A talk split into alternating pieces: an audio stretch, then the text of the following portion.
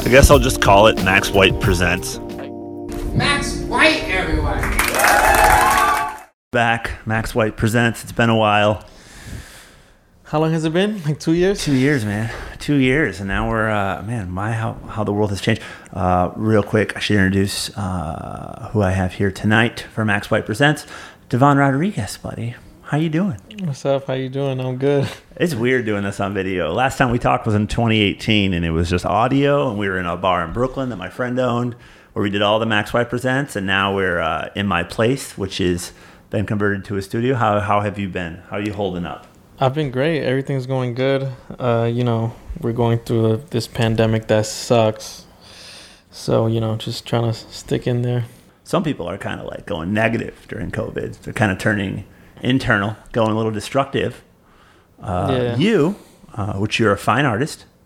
That's how, how I met before. We met over at South Box, Eric Kelly's gym. And uh, you showed me your paintings on your phone, and I thought they're photographs.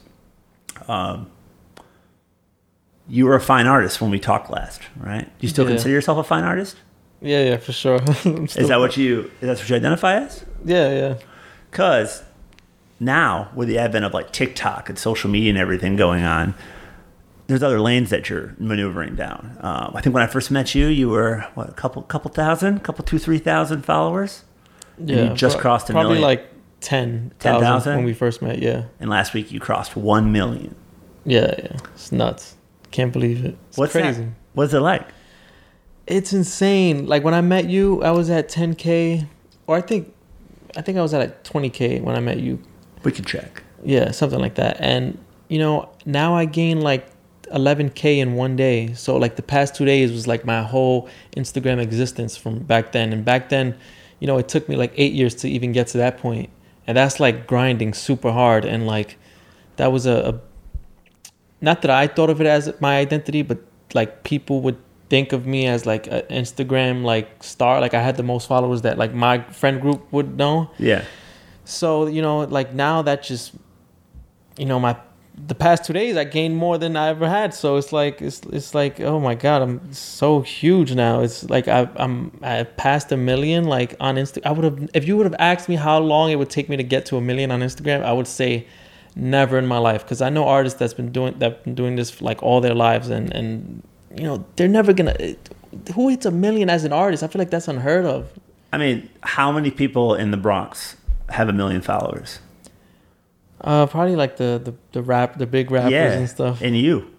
Yeah. Now talk about because we're just gonna go right into it because we'll do some backstory and uh, uh, but specifically what what occurred that I mean you didn't go viral you went like pandemic yeah, right so being a fine artist getting recognition you know you're being shown the New Yorker is writing you up you I mean all types of newspapers writ- written about you back then it was like smaller art shows uh, well-known artists taking interest in what you're doing. What has happened since COVID happened that's changed that?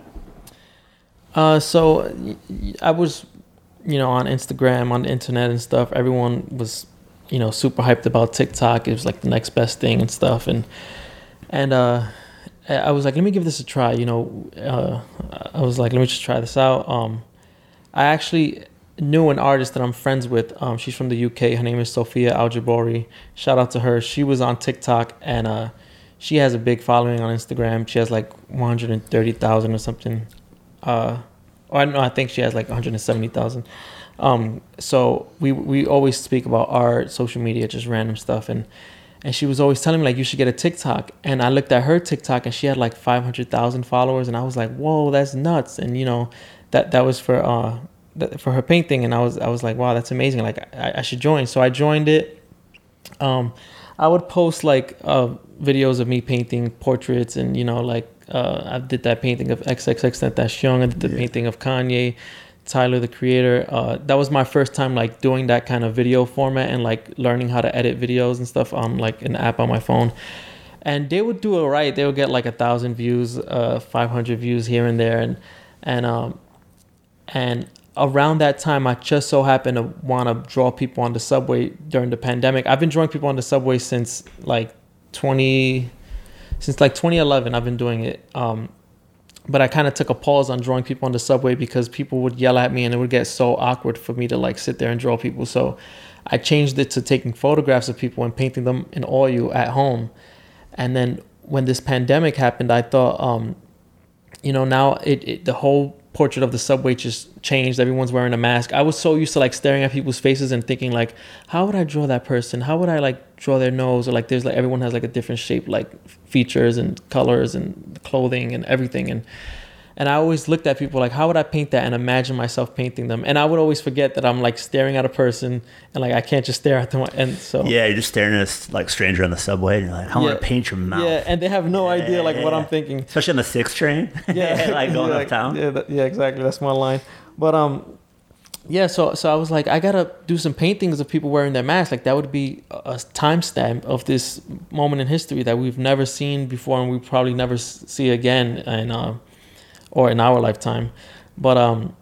But but I know how long my paintings take. I'm such a perfectionist. They take me so long, and, and I would have with, with the wait list that I had for commissions and, and like for other things, I would have never been able to get to one. So I was like, you know what? Let me let me do a sketch. Um, let me let me do sketches. Let me go back to my roots, do sketches on the subway. But We're gonna we're gonna back it up a little bit though, because we, we we crossed over something really quick. Um, you had mentioned that the commissions, right? So basically, Yeah. when I had met you, your primary income was commissions from rich white people that would that would pay you from the Upper West Side and uh, other affluent areas to come in and paint their paint their. Is that, is that fair to say? yeah, yeah. Well, I was I was trying to do like half commissions, half like my own work, but the commissions would like kind of take over. Yeah, so maybe the, income's not so important. Maybe you just say like like that's how I'd say you would identify as right. Like the commissions were something always weighing on your mind, right? Yeah. And then uh, these fine oil paintings though that you're doing, um, I mean, didn't just draw attention from like street art, you know, which is something you kind of branched into recently. But this was like you're getting written up like massive reviews in art. Like major players are kind of hitting you up. with, with all the like things that happen um, around that time, like the New York Times and the, the New Yorker, and you know having uh, some big friends and stuff. I I'm, I mean I'm I'm I don't I'm not bragging. I'm just this is honestly how I always felt. I always expected it, even as a kid. For some reason, like the way I grew up, I grew up in the South Bronx, super poor. Where I where I grew up, like we lived in a in a home where like every room we had like two bedrooms and a basement. My bedroom was my family. It was five of us in one room. The next bedroom was like a whole other family. The basement was a whole other family, and it was just a bunch of uh, uh, in- insanity in my home. So even though I was raised like in a, I had a like terrible childhood. Even though I had that childhood, in the back of my mind, I always knew, and and I remember like watching Disney Channel all the time, and I would always like watch like you know like So Raven or like um, Zack and Cody or. And I would always think like, or like Hannah Montana. I would always see those homes and think like, that's a normal home, that's a normal family, and like that's what success is.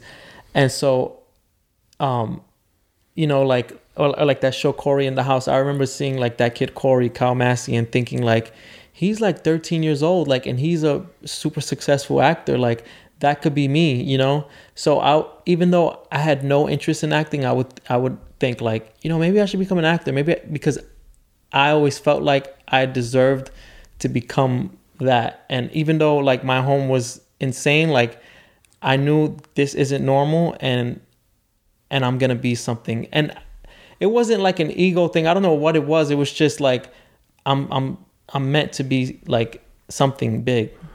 being an artist in a, a house with that many people and that much craziness isn't the right word because everyone's living their own life, but let's just say that much movement in a house. Yeah. To to make the art that you got into, you need space to do it. Yeah. So how was like how did that manifest itself in terms of like did you just know like I want to do oil painting? no, um Was so it sketches? You're always drawing your you know brothers and sisters and cousins. so uh growing up i always loved like drawing things around me so i remember back in like 2005 i was maybe like nine years old and and i would always draw like while i was in style at the time like in my neighborhood was like i always remember seeing people wearing a do-rag a, a fitted cap to the back and wearing like baggy clothes right Sick. and so I always drew that. You could ask my aunt Emalai, like she would always like make jokes about like she's always like, "Why are you always drawing gangsters?" so I used to always draw like a little character, hat to the back, bandana on, and like j- just try to make them like super super dope, super um you know what I saw around me like super, Yeah. super hood because I'm I'm from the hood, I'm from the Bronx. Um, so that was always like my style, drawing people around me, and then um, my friends that drew once i got into middle school i met some other kids that would draw because i was always known as like in elementary school I, I was always known as like the best artist in the school but i think i was like the only artist in the school um, and that's Gompers, right? uh, that was uh, ps30 my, my elementary school PS30, South Bronx. yeah and then um, across the street i went to a middle school there ms343 um, all my friends there that drew i had uh, let me think. Just one friend uh, that drew and he did graffiti and i was so inspired by him like drawing graffiti so that's what i got into. And um, yeah I, I just got into graffiti and i didn't get into like fine art oil painting until like uh, 10th grade What is it specifically when you saw the graffiti? If you can remember, what spoke to you? Is it like the lines, creation of the lines? Is it the act of drawing or painting, or is it the finished product? Is it a mix of both?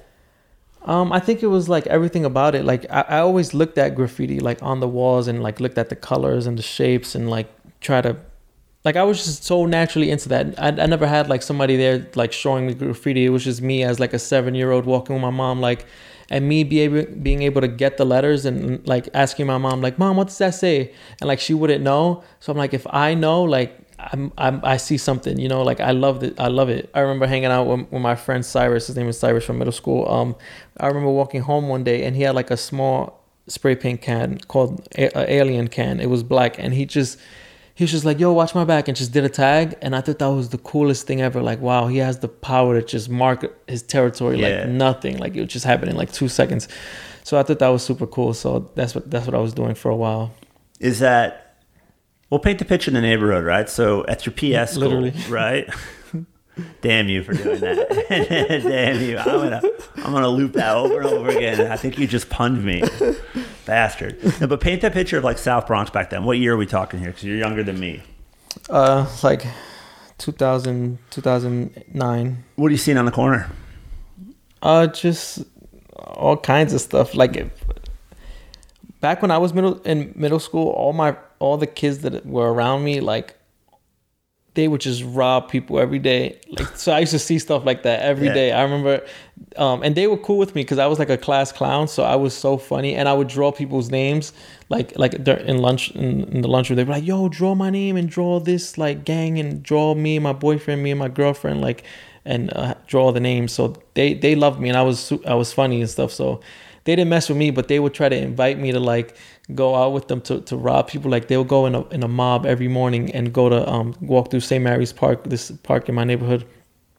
And um and they always told me like, yo, come with us. Like and they would come into school with something new every day. They would come in with a Sidekick or like a PSP or Yeah. a Marma or like a BB belt. These were the things that they would steal. Like and uh and they would always tell me like the rule is whatever whoever takes it out the pocket keeps it.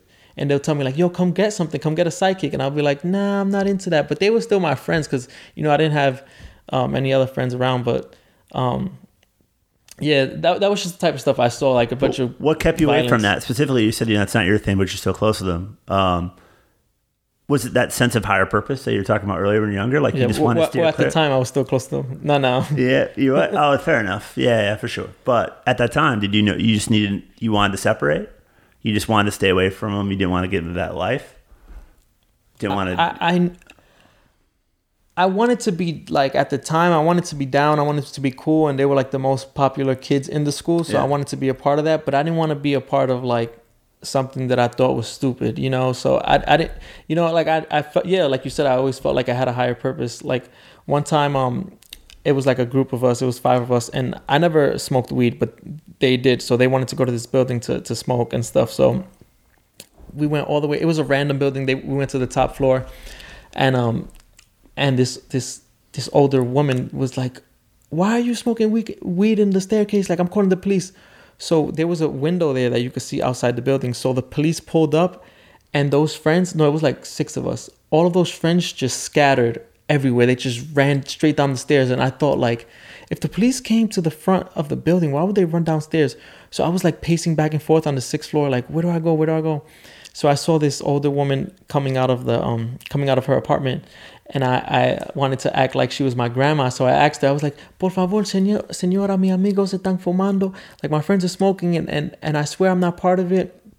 Can you can we please leave and act like you're my grandma? She was like, Of course, vamos, let's go.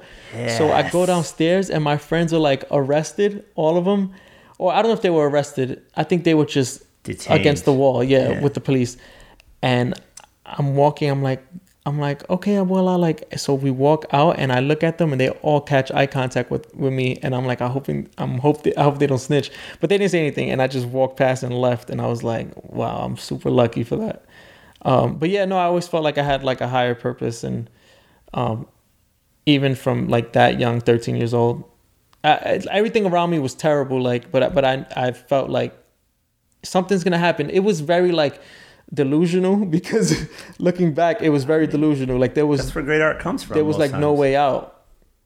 But I, I just felt like, and I'm not saying that to to brag or be uh, have an ego because I swear if this didn't happen, if if all if the million followers would have never came and all the other success, I would have still said that Yeah. 100 percent because that's what happened.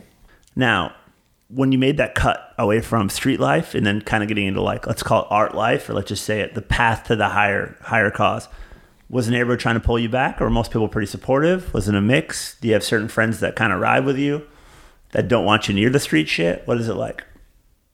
Um, I think all my friends supported me doing. Well, they weren't like against it. Nobody was. Yeah, no, nobody was against it or anything. But it's not. No one's trying to actively pull you back in or hating. I mean, is that Well, during middle school, I didn't have like my art class there. We had this teacher, um, and that class was pretty much like a free class. The the class was so like misbehaved that she never taught a lesson. It was just way too hectic. So nobody really knew that I was into art during middle school. They just knew I was into graffiti, and they they all thought that was that was like part of the streets. So they didn't really care, you know. Yeah. What is it about that area, right? So you go to the PS schools, and then you get into Gompers, right? Yeah, It's pronounced Gompers. Is that the yeah, right one? yeah. High school, yeah. So break it down Gompers. Did a little research on this. We talked about this in the last episode, but I want to revisit it. It's not exactly the nicest uh, school out there, is it? It's actually closed for reasons. Uh, I mean, it sucks because public schools need a lot more education. But talk about Gompers. What was that? What was that environment like?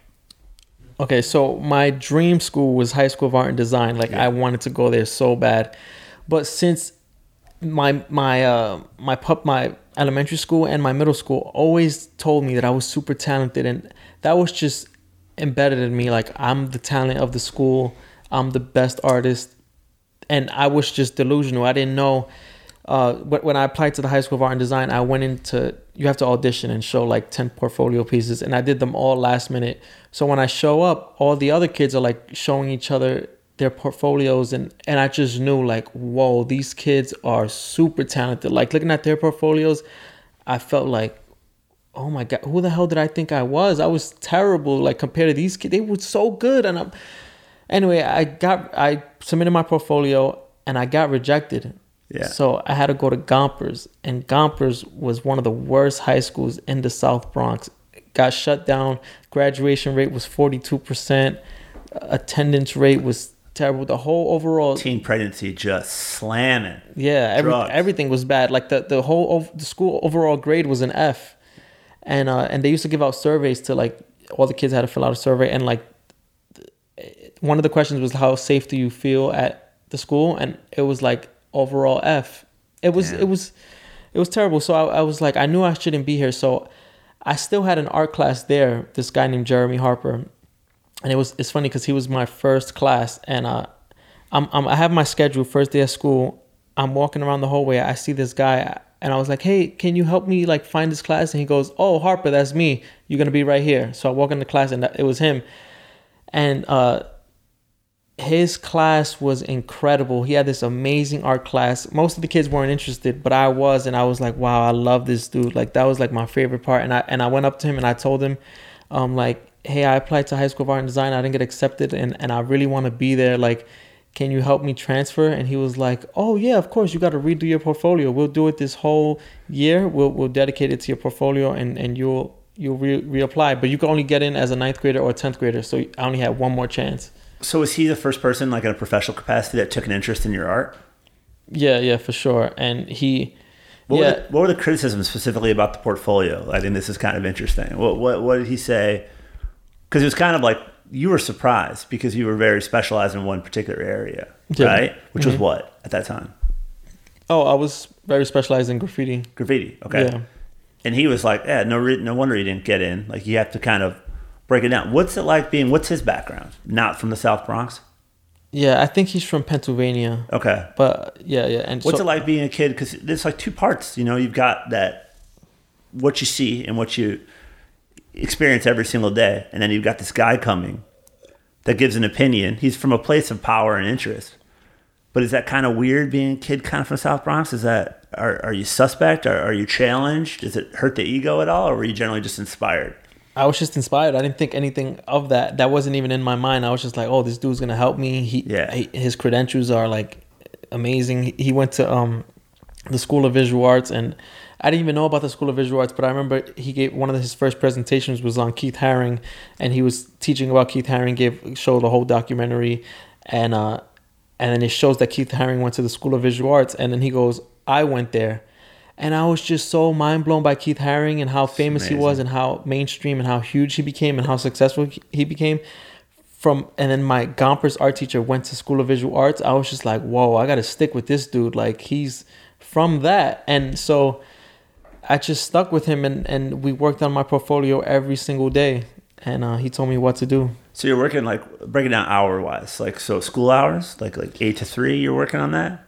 Um, well, our class was like just one period, so um, just the first period, and then after school, I would go to him, and, and we'll. There was like a few kids that were interested in art. They would work in, in his class after school. How old are you at this time? Uh, fourteen. So now go home, right? Let's say like you, you head home after a day of like working with someone that inspires you, that takes interest in your art. Now you're seeing violence at home, Yeah. right? What's it like being like to try to interpret that? Is it weird looking at a teacher maybe that can't experience that, or maybe other people? And it, you know, Gompers is in the place. We'll talk about it, art and design, but specifically like what was occurring in the home. Ev so everyone I was around for my whole entire life, up until that point, everyone's going through something. You know, like it, it, it was it was so normalized. I, I wasn't looking around like, oh my god, I'm a victim, because all my all my friends had something going on. It was it was regular. Um, yeah, I, I would just go home and and and and be inspired, and I knew I knew that would take me out. Like I knew for sure. Like if I just stay focused on that, I'll be fine. Who's in the house specifically? Your grandmother? So uh, around that time, I was living with my mom. Um, it was my mom, my stepdad, my brother, and my sister, and my younger sister. Um, yeah, so it was a bunch of us. Um, What about now? How are you with your mom? Close with her? Right now, we- we're all right. We're like we have a, a decent relationship. Yeah, back then, not so much. Yeah, yeah, we didn't we didn't have a great relationship. Uh, my house was like super. Uh, there was it was just like it wasn't a good childhood. It was like abuse and and a, a lot of things that shouldn't have been going on. So, um, once I got accepted into art and design, my whole life changed because this this is another thing that happened when I got accepted. Um, they notified me I think around like March or April, and uh, and and I wasn't even supposed to like my, so my boy his name was Yanyao. Oh, remind me to tell you the story about Yanyao because it breaks my heart to know like he was supposed to be with me in art design, but he decided not to. But anyway, so Yanyao was like, "Yo, bro, come with me to change my um my schedule. I want to change my lunch period." So we go to the guidance counselor. She speaks to him, and then she notices that I'm with him, and she goes, "Oh, hey, Devon, by the way, your letter came from art design." So I was like, "All right, cool." So she gives me the envelope, and I walk away, and she's like, "Wait, this is your letter to see if you got accepted. Like, open it. I want to see." And I was like, "Oh, all right, I guess." Like, I, I wanted to open it in private, but I just opened it right there on the spot. It said, "Congratulations, you've been accepted into art design. You don't have to do anything else except for finishing up the school year." And then you start in September in art and design. That's it. No paperwork, no nothing. So I was like, oh wow, easy. Like, so I told Yan Yao, I said, yo, don't tell nobody. And I told and I told him and Mr. Harper. That's it. I don't know why, I, but I didn't want to tell none of my boys like because I didn't want them to think like, oh, you trying to leave us? Like you, tr-. I didn't want them to like get mad or I don't know. I just kept it a secret. Yeah. So uh anyway, Yaniel was supposed to we were doing our portfolios together the whole time and he was much better than me in drawing. I was so inspired by him too. He he could draw anything from the top of his head. I would I'll tell him like, "Yo, draw a guy doing this," and he would just draw it and it was super mind-blowing and uh so so we were trying to get out together. Um he lived I lived on uh I don't want to say where I lived because that's anyway, I lived at a, in the South Bronx and he lived above me, right? And um he lived right above me and well like he lived like seven eight stops above me and uh, art and design was on 59th street uh, it's on 56 but the train stopped 59th street on on the sixth line.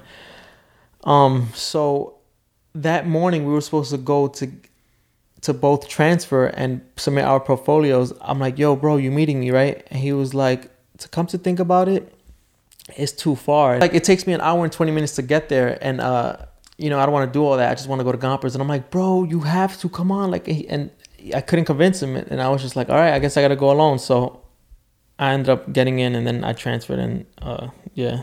Oh, my, what I was going to say was when I got into art and design, my school life changed. So I, I went from 149th Street in Southern Boulevard to go to school in Midtown, 56 and 2nd. Talk about specifically what's the first person you saw when you walked into art and design? We talked about it in 2018. Do you remember what you told me? Oh, the girl sitting down on the floor we're eating an apple. yeah, of course. I can't forget that. Break that down. You're coming from South Bronx. Yeah, yeah. You walk into art and design in Midtown. Not, I mean, most people that listen to this don't live in New York City. Midtown is it's nicer. There's a lot more money there. yeah, it's a little nicer. and what was the first thing you saw? I want to recap. So right in front of the school, it was this girl sitting on the floor uh, on the sidewalk, reading a book and eating an apple, and for some reason, that visual to me was so weird because it was so out of my element. Like you wouldn't see that if you if you sat on the ground in the Bronx. They're like, I don't want to like. but like where I, where I was at, like my experience in my school, you know, if you sat on the ground, people would make fun of you, like, "Yo, you're you're fucking dirty." Like that's just how it was. Yeah, she looked like a college brochure. Yeah, like every checking every white girl stereotype that's out there. Yeah, so I was just super surprised by that. But but um, so, so boom, you started art and design, right? Yeah, day one. You're so so when I started th- when I started there, at the same time I had an ACS case from my home life. What's ACS? Uh, it's this I don't know what it stands for. Something Child Services, okay. like uh, abused child services, and yeah. um, there was like a bunch of abuse going on in my home. So physical.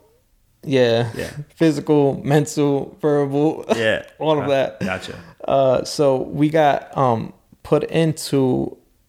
The judge granted us to get removed, so we got put into my grandma's house, and it was around the same time. And my grandma's home was very. This is just to give you like a, uh, give you perspective.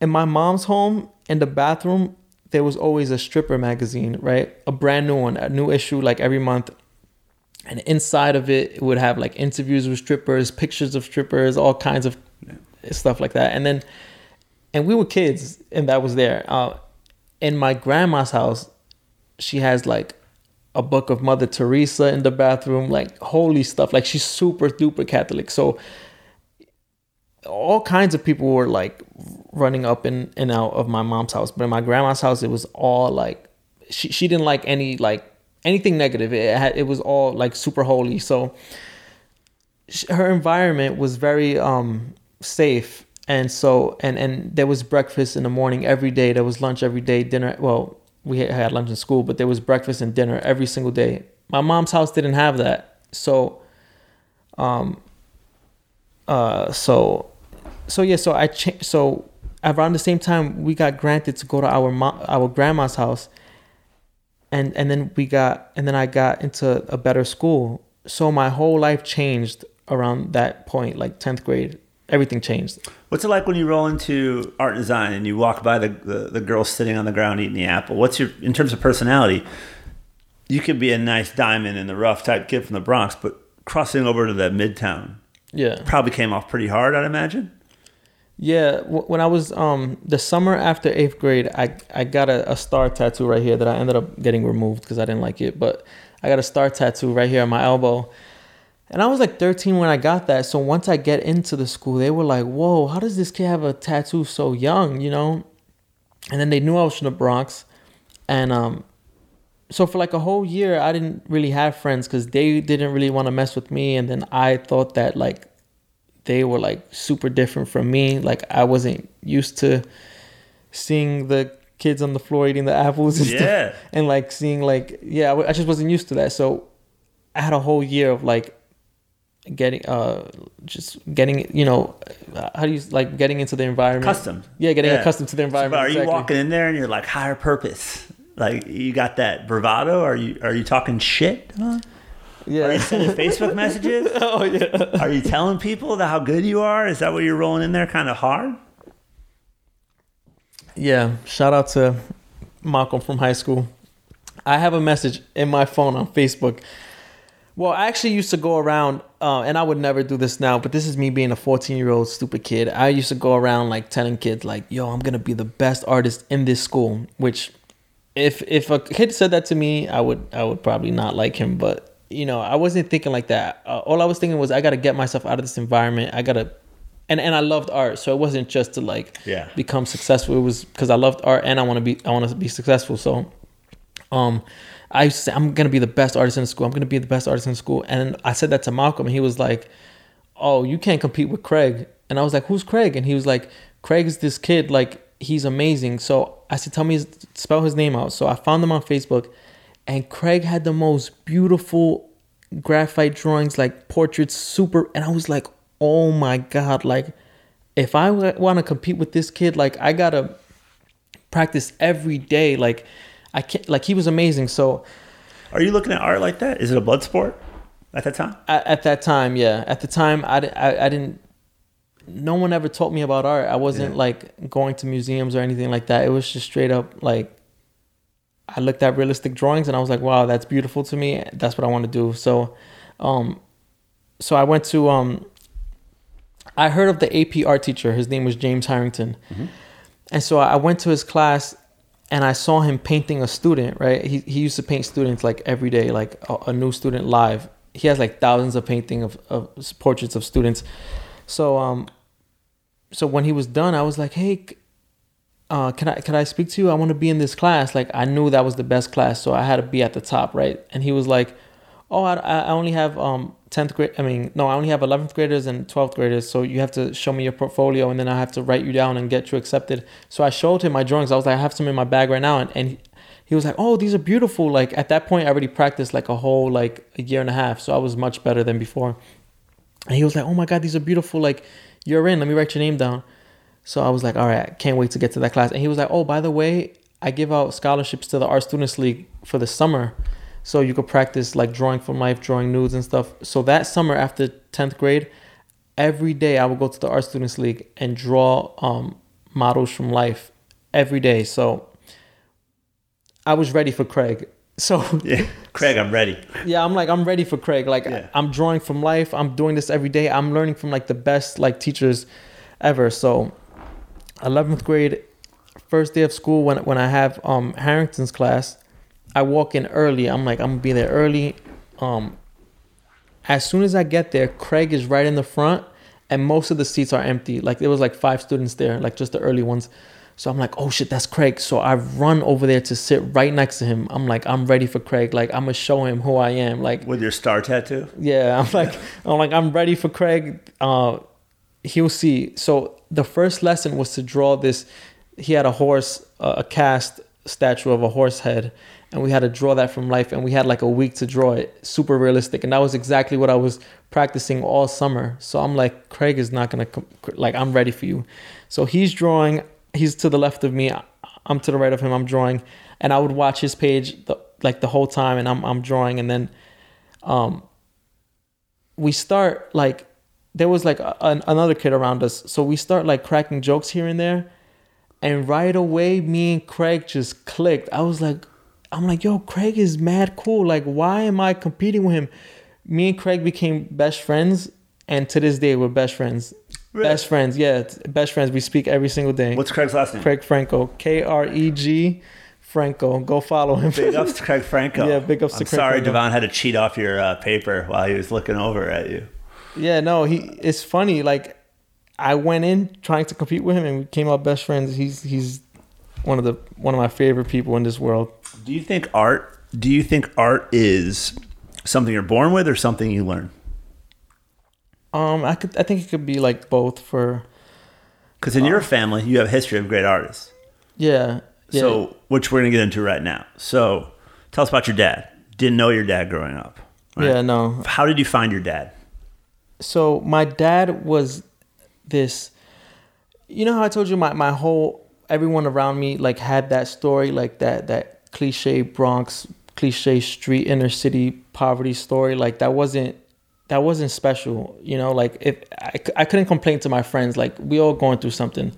Um so that's all i knew. But the only like light that I saw at the end of the tunnel was my dad. Like people used to show me pictures of his tattoos or like or like my mom used to show me his tattoos in, in magazines and I was like, my dad is in a mag as as a kid, you see somebody in a magazine, they're famous. So I'm like, and his work was amazing. So I'm like, my dad is in a magazine, his tattoos are insane.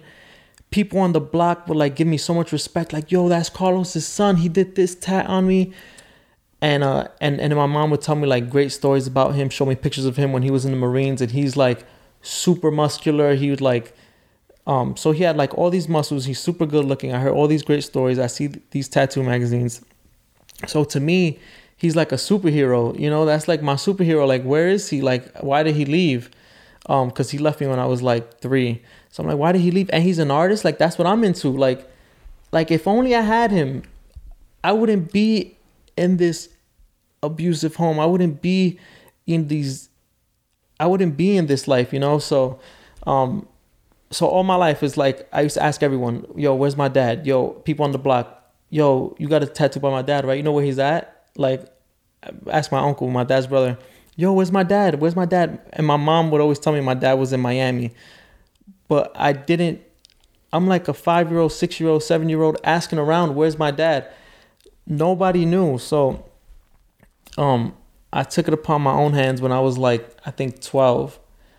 I looked him up on MySpace. And my dad's name is Carlos Rodriguez, so you know, there's like a million of those. So um I asked my mom like what's what's um what's like a nickname that he has and she told me that his nickname was CeeLo. So I looked up CeeLo and I'm going through all the pages and like on like it was like late like I don't know 16 17 there was one that says CeeLo Peligro and it had a, a Hannya mask That he drew. that, that he that he tattooed. It was like a blue one on the shin. I remember. So It was like it was like CeeLo Dangerous. yeah. So I was like, that's him. Like it's a Hannya mask. I knew the the kind of tattoos he did. He did Japanese tattoos. So I I'm like, yes, I found him finally. Like, like that was like my life's mission. So I find him. I click on it, and MySpace used to tell you like when the person last logged in. So his last login was um three years prior to that day. So I was like, oh, he's never gonna see my message. Like it's done. Like there's nothing I could do. So I went through his top 20 friends.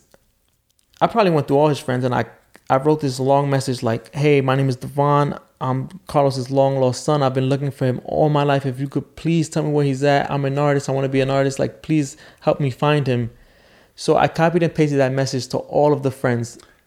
I'm I'm torn because it's very inspiring if you got that message, but kind of a friend tells you where the where, where dad's at? Yeah, no, they would all say like, like, yeah, sorry, I, I don't know where dad, I don't know where where uh, dad's at and stuff. But yeah, there was one person that this girl named Kristen. She go, she didn't even write much. She wrote Flying Panther. I think it was Flying Panther. Yeah, she goes Flying Panther NSD.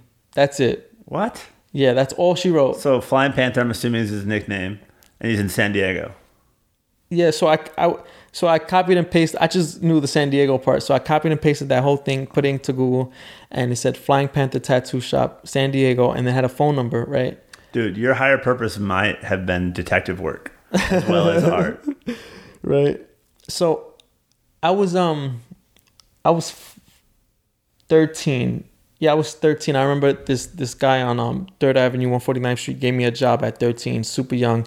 So I was working at a stationery store called called Tannins, and when I got that message, I was on my lunch break. We had a computer in the back that the boss would let us use on the lunch break. So I was on MySpace, and this is during my last like my last five minutes of break. So I get that message, and I wanted to cry. I was like, "Oh my god, I, I gotta like I wanted to call him right then and there, but I couldn't because this is the end of my lunch break.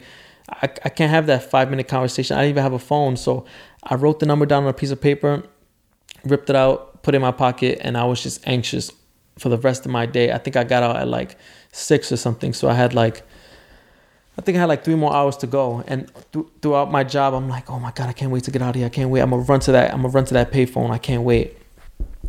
I get out. I ask my boy at the cashier, I'm like, yo, give me quarters. I got like three dollars in quarters. Put in my pocket. Went down the hill. There's like this um this paid phone right in front of this Party City store, um right on Third Ave. And I and I'm and I call right, and a guy picks up. He's like, hello. I'm like, he, goes flying panther tattoo. I'm like hello can i speak to carlos? He goes who's this? I'm like this is his son. He goes give me a second. So he goes hello? And i'm like yo it's devon you remember me? He goes of course i remember you you're my son. And i'm thinking like of course you remember me so why didn't you like where were you? So i didn't say that i was just like he goes yo, you must have done some crazy ass fucking detective work for you to find me because I've been ducking from baby mamas for years. Because my, my dad, he, he's he's uh, uh he has 18 kids Yeah. from like a bunch of different um I mean, dude, that's a pretty pointed phone call. Can you imagine getting that phone call? Like, to have the answer, hi, it's Devon, your son. Like, especially when you're at work. yeah. Put the position that he's in. I know, right? That's pretty rad, though, that he rolled with it. Yeah, yeah, no, he went with it and we spoke from then we spoke every day and he told me don't tell your mom like that we, we were talking. I'm like, oh yeah, of course. I'm like since he was my superhero, I was like loyal to him. I'm like, you know what? And my mom, I, I wasn't like a fan. So I was like, um, yeah, I'm not gonna tell my mom. Cool. Like, and then three months into us talking, he was like, "Yo, you should come to, you should come over here." And I was like, "How?" Like, I, I'm in school, and he was like, "Oh, you go to school here?" And I was like, "Yeah, all right, let's do it." I was willing to drop everything, drop my friends, drop everything. I was like in, I think I was in eighth grade then. I was willing to drop my whole life to go to San Diego and go to school there. And I told my mom like, and he was like, "Just speak to your mom about it. Just tell her." I was like, "Mom, I'm, I'm, um, my dad said I started speaking to my dad. Remember, I found him on MySpace, blah blah blah." She was like, "Are you insane? Like, I raised you. You're not gonna just up and leave. You're not an adult. You, you don't just run your life." And I remember I just started crying, and I was, and I told him like, I was like, "Yo, I hate my mom. Like, I understand why she said no. Like, it's just, you know, he left, and I can't just bounce like that, but." I, I called him. I'm like, yo, I hate her. Like this, is why I hate her so much. Like she's not letting me go. But so we spoke on the phone like for like a long time, and uh, yeah, So then what? So basically, at that time, he's in San Diego or is he in Miami yet? he, he's in San Diego. San Diego at the time. So then you're at school, you can't leave. Time passes, and then you can go down, and you and you did move in with him, right? How did that kind of go go down? So around um, let me think. I think it was a. Sorry, I think it was a year later, where um 2011. Wait, hold on. Sorry. I'm asking you again. So how you're in school, you want to move down with the dad, your mom wouldn't let you. Yeah. But then eventually you did move down there. How did that happen? Well, first I met him initially in 2011. He was in San Diego, and in 2011 he we would speak on the phone, and he said, "I'm coming down there." This is when I, the the next year I got transferred to my grandma's home or to my aunt's home. It was like a mix between my aunt's home and my grandma's home. At first, it was my aunt's home, so I was at my aunt's home. Um, no, I think we were still going through the case while I was staying at my aunt's home. Child services case. Yeah. Okay. So And you're no longer at your mom's. You've been put in your aunt and Yeah. or your grandmother's house. Yeah, I think it was like temporary custody at the, Gotcha. around that time. So I was staying there for a while, and so I would speak to my dad. I'm like, "Yo, I'm out of my mom's house. Like, please come." And he was going through something with his girlfriend at the time, so he came all the way to New York, um, to to hang with me. So we hung out for like a month, I think. and um, You talk art? yeah, like I'll go to the tattoo shop and, and like yeah, we, we would talk about art and stuff. Yeah, I would show him like my drawings and, and I would tell him I don't think I was yeah I wasn't in art and design at the time because I remember when Still Gompers? yeah yeah I, I remember I was in Gompers and um he we planned for him to come to my house and um or to my aunt's house and um and so his he already had his date ready to come to New York and and we told him like oh yeah just the door's gonna be open go inside my aunt was at work I was in school um so I knew he was gonna be at the house by eleven in the morning. So in Gompers you could just leave whenever you want. In art and design they would never let that happen. In Gompers you could just walk out to school, like get up out of class and walk out to school and you don't get in trouble. So I wouldn't do that, but when he got there, I, w- I was so nervous. I'm like, all right, time to go. I left school, went straight over there. I remember going up the elevator. I, I'm not religious at all, but I did the sign of the cross. You know, I'm going up the elevator, about to meet my dad. I'm like, anything's gonna help. So I did the sign of the cross.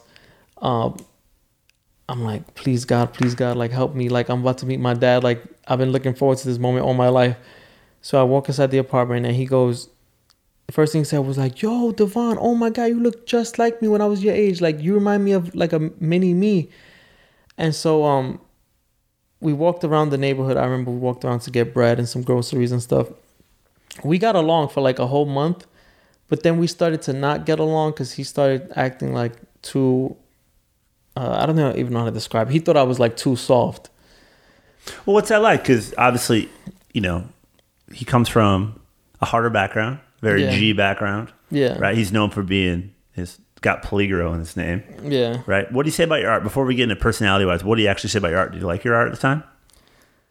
Well, I I didn't like my art at the time, so Yeah, but what was he saying about it? Was it similar to maybe you know you look like him? Did you maybe was your art similar to his when he was younger? Um, he was into graffiti when Yeah. around that around like 14, 15 years old, and he did go to art and design too. He ended up getting kicked out of art and design for like he told me like he had a, a gun and got expelled. Did you know that he went to art and design before you'd gone there, or is Yeah. that something else you learned? Okay, Yeah, yeah. So I, I, I did tell him at the time like I'm gonna go to art and design, and uh, and he was like, oh yeah, I went there, and and and, and he told me like stories and stuff. Um, but yeah, I, I didn't like my artwork at the time, and we would talk art, and and um, I don't know, he he didn't really, I wasn't that good, so he didn't say much, you know, like yeah. yeah, well, he wasn't impressed or anything. So that month that you're hanging out, he's not in New York now. Had you moved down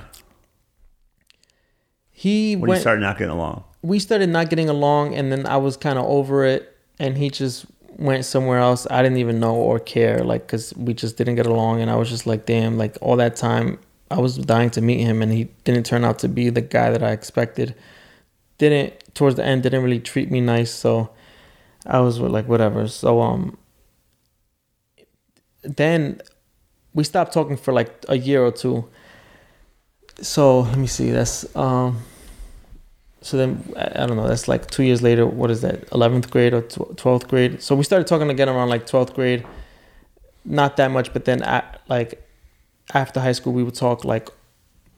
Yeah, no, actually, twelfth grade we would talk a lot on the phone, and then he would want me to go down. Then he was in Miami. He wa- he wanted me to go down to Miami, but I couldn't. I was in school, and then the next year I was at FIT. I was in college. Um, I ended up dropping out of college, and this is 2015. I dropped out of college because I wanted to pursue art on my own. I, I, thought like I didn't I didn't I just had commissions going on already, and then I had schoolwork, and I didn't have time for both. And I was like, am I gonna do this for the grade, or am I gonna do this for my career? And I chose my career. Um, so around that time, I'm like, yo, I'm free now. I left school. We could do it. I have nothing to do.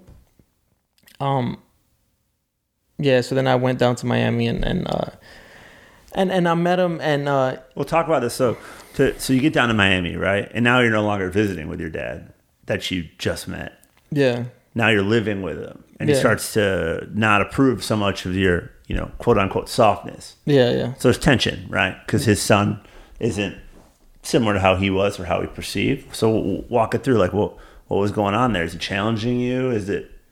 Yeah, so so I was 19 at the time and uh and and so I get to his home and he just thought that I that I wasn't like tough enough for him. Like he thought that when he was growing up, like he was a super gangster, and he had this image of like how it is to be raised in the Bronx. And he was raised. We come from the same neighborhood. Well, I come from his neighborhood, but he was there in the '80s, where it was way worse and more Yeah. violent. And Hide more, a crack. Yeah. yeah, exactly. So he came from that, and like he looked at me, and I'm like some art school kid, and like I'm, I'm I went to art college, and he's and You're uh, that white girl sitting on the floor eating an apple. yeah, and he wasn't into that, so he, he was he would just call me a whole bunch a whole bunch of names and stuff, and and then uh, he ended up kicking me out of his home. He was like, "You're too soft for this home" or something like that. So I was He had like, some substance issues. Huh? He had some substance issues.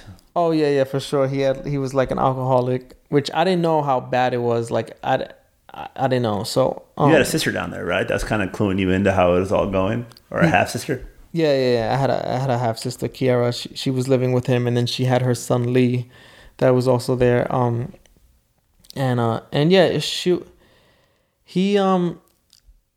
I, I knew he was an alcoholic because his hands would shake, like would have the shakes and stuff, and and he would also like vomit every day, and and which which I thought was weird, but Kiara told me that it was fine and that he used to vomit blood and that now it's not blood anymore, so it's okay. And I was like, all right, she knows him, so I didn't know. I was like, I guess it's okay. Um, and I remember um, he he was tired of tattooing and, and he ended up he was a marine, so he he proved that he had PTSD and uh, because of the war, so he um he got three thousand dollars a month from the VA. So he didn't have to tattoo anymore. He was already like four years, five years retired from tattooing, and he would tell me like, "I hate tattooing. Like I'm so tired of it. Like I'm glad I'm out. I'm glad I'm getting paid to do nothing. Like I hate it." Um, but he was, but he tattooed me. He was like, "I'll do you because it's not like every day. It's like it's not a grind anymore. Like I'll do it for for for fun." So he had this Hannya mask on his hand that he did on himself on his on his uh, left hand. So he did this Hannya mask on his left hand, and I thought it was so dope. I remember back when in my aunt's house, I told him like, "Yo, I want that tattoo. That that tattoo's amazing." And he was like, "Oh yeah, I drew this up myself. I did it." So I was like, "I want it. I want it." I've been begging it, begging him for it since then. Like every time we spoke on the phone, like, "Don't forget my Hannya. Don't forget my Hannya." So when I got to his house, he was like, "Yo, look, I was waiting for you to get here. Look, I got your Hannya." So he he had it drawn out. He redrew it. So like two weeks in, um, he he's he we he was like all right we're gonna do the tattoo um before that he would work on my my um my sister's sleeve and he would like show me he'd be like yo come watch me so he, he would like show me he taught me how to set up a tattoo station how to um not cross contaminate how to you know if you're gonna go touch your phone you got to take off your gloves and put on new gloves because you know you could have blood on that phone and then the next client mix the he taught me every all the ins and out and, uh, and stuff so then it was my turn to get tattooed. Um, and he drinks two beers, like he just downs them. I'm like, yo, what are you doing? You trying to tattoo me drunk? Like, no. And he's like, oh yeah, no, I tattoo better because I get the shakes, and once I have alcohol in my system, like my hands aren't shaking anymore. So he does this Hannya mask that I've been begging for, this one right here, and um, and I, I was so hyped, and I remember I, I fell asleep through it, and that kind of proved to him. He was like, yo, maybe you are tough. Like, damn, you could take pain. And um anyway, so then he kicks me out like two weeks later. So I only stood there for like like three weeks in total in the beginning. That was uh that was I think that was March. He ki- yeah, that was March. He kicks me out. He's like, get the I, c- I could curse on this, right? Yes. He's like, get the fuck out of my house. Get out of here. Throws my luggage out the out the out the door. I don't want to make this dark, but like do it out the door, whatever. This is what happened. Uh, so whatever, I leave. He, he just thought I was too soft. He something he, uh, he just had a mental illness, you know, and I understand. You know, I, I don't have any blame against him. I still love him. He he just had a mental illness, but so he, kicks me out. Um, I go back home. And you know how when when like there's a there's a girl that like you really like and you know you don't want to text her like you're like I gotta wait I gotta wait I gotta wait so that that's how I thought of him I'm like I gotta wait till he texts me first he gotta text me first like I know it's gonna happen I know it's gonna happen I'm waiting the end of the rest of March passes by no call no nothing I'm like damn April 8th was my birthday I'm like I'm gonna see if he remembers the whole week passes by no call no birthday call no nothing i'm like damn so i waited till like April, like April 10th or something. Still no call. Like I waited even more. Still no call. So I was like, you know what? I'm I can't take this anymore. I'm gonna call him. So I call him and, I'm, and he's like, I'm like, yo, why'd you kick me out? Like, can I come back? And he's like, yeah. He used to call me Poppy sometimes. Whenever he was in a good mood, he was like, yeah, I'm sorry, Poppy. I'm sorry the way things went. Um, come like I'm sorry how things went down. And I'm like, yeah, I didn't want things to go down like that either. Like, I've been looking for you all my life, and then that's how it happens. Like, and he goes, I'm like, we gotta fix. it. he's like, oh yeah, come back. And I'm like, all right, great, like, perfect. So, I bought my ticket for May, May something. Um, I go back in May, uh, and um, anyway, I go back in May, and then and then um, um, we started working out together because I, I for, he, I remember him being impressed. Like the fir- during my first visit, um, he was talking about how much push-ups he did at the Marines when he was younger and stuff, and and I was always like into push-ups, so I was like, I could do that. I could do fifty. I could do sixty. And he was like, No way. He was like, Do it right now. So I think I did seventy straight, and he goes, he goes, Yo, Kiara, to my sister. He goes, Yo, Kiara, maybe he is tough. Like, yo, he just did seventy. Like, oh my god. Like while I was doing, like once I hit fifty, he's like, Yo, this dude is tough. So I remember he wanted to train me. He was like, Yo, you got potential to be tough. So we started training together, right? And I wanted to train, I wanted to get fit, but like 10% of it was to like prove it to him that I'm not this soft person that he thought he was and kicked me out for. So he was like, yo, you got to get a gym membership because they have more equipment. Because he has some free weights, but he was like, you need more than this to get big. So I was like, all right. So I signed up for the Planet Fitness. It was like an hour away. My first day, I go sign up and I work out for an hour. I come back this is two days into me um this is two days into me being there the second visit kiara's in beauty school. I'm at the gym. I come back from the gym. My dad is babysitting the baby lee. So i come into the house and i didn't know how bad his alcoholism was but he ended up passing away in the home. And um did you was, find him? Yeah. Yeah yeah. So i yeah yeah. So i found him and and that was and the baby was like crying and stuff. So that was two days into me being there the second time. So I was like, wow, this is almost like like a, like a calling, you know, like and and since he wasn't tattooing anymore, that tattoo he gave me, uh, he's been tattooing for like 24 years. That tattoo he gave me was his last tattoo ever of his whole life, his whole career. And then I come back for 2 days and I just so happen to find him. I was like, wow, that this is like like, like a movie, you know, like what are the chances that that happens? But yeah that's how it went down. What's that in terms of you like carrying that around, right? you know, you you're away from your dad for a very long time. You get to know him a little bit. You have a minor falling out. You move away. You come back. You're with him on his last few days. What? I mean, looking back at that now, because how many years ago was this? Uh, five. So five, five years ago. Looking back now, what? Uh, sounds like you're you're you know it's meant to be. You're glad that that had happened, but is there anything in particular that stands out about it? I mean, I'm I'm glad that I met him because, um, because I always had this vision in my head, you know, like, oh, if if I was raised with him, my life would be much better. But then I realized like it wouldn't have been because, uh, it just wouldn't have been. Um, uh, yeah, I don't know. What what was the question? How? how There's something happened because you were you were kind of playing the hot girl game with him. Like I hope he calls, hope he calls. Yeah. For whatever reason, you finally picked up the phone and you, you hit him up and you went down there.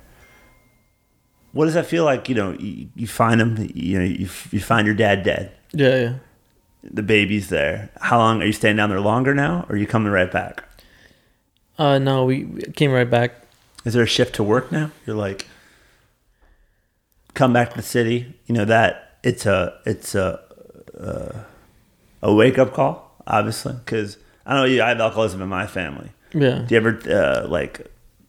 I think we're all run from our family history, but we all run from chemistry in our family, like mental illness or alcoholism with certain people. Does that come in your family at all? Is there not just alcoholism and drugs, but is there mental illness? Um, I think like my mom is definitely an alcoholic, so both my parents are, and I'm and I'm blessed that I'm not you know, I would tell you I'm not like really into like I'll have a drink. Yeah. I go out whenever I can. I mean, you know, not now, but yeah. uh, maybe one, once everything opens back up, Yeah. we'll get back to it. No, but um, no, I'm not like I don't. That's not like my thing. That's not my calling. You know, I was afraid growing up with my mom. Like, I, I know weed is not bad.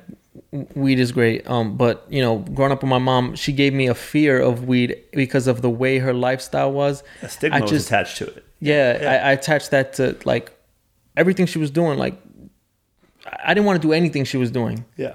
so you know she was drinking like crazy doing all this violence i used to watch her i watched her i watched her stab my stepdad like me my brother and my sister watched her stab my sister my, my, my stepdad and and it's what's sad about that story was we would watch fights so much like fist fights so much in my house that in the beginning i would cry. Like i would cry like just watching two people that i loved so much like my mom and my stepdad like punch each other in the face and stuff like I, that that would make me cry. And but i got or like or like my just people fighting like my my yeah i don't want to like expose too much but like just watching stuff like that um i remember i got to a point where i got used to it. I got used to it and um and i would stop crying and i would be able to see it and be tough about it. And i remember i was like 12 years old and my sister i think my sister's like four years younger than me so she's like eight. And i remember she watched one of the fights and she starts crying. And i remember and i feel so bad because i remember making fun of her and i was like oh you crying? You can't take it. You can't take it. But this is me being a stupid 12 year old kid thinking that i'm tough now. Yeah. This is stuff you're not supposed to see as a kid, you know? So I'm like, you can't take it, you crying, like you're not tough enough. I'm like bragging that I'm tough now. Anyway, um, there was a time when my mom stabbed my stepdad because he cheated on her or whatever. So In front of you? yeah, in front of me, my sister, my brother. Um, so, uh, yeah, I don't want to make it like too dark, but yeah, that, that's that's what happened. And I mean, my brother was just like, um, like we were just like, yo, mommy's crazy. Like I can't believe that happened. Like it was just so normalized. Like yo, this is what. But there was nothing we could do to get out of it. Like we're kids. Um, so things like that was just so were just so like, like normalized. You know. So, life experience makes up who we all are, right? Yeah. Everyone's life experience gives you like these tools in your toolkit to work with, right? Yeah. Now, do you think like because seeing that, you know, and, and you're comparing that awful violence in the household, Yeah. but then you have this incredible drive for a higher purpose, which you didn't know at the time was art, but was working towards being art. Well, it was Is that an edge? Well, Is that an edge towards the other kids that you were in art school with?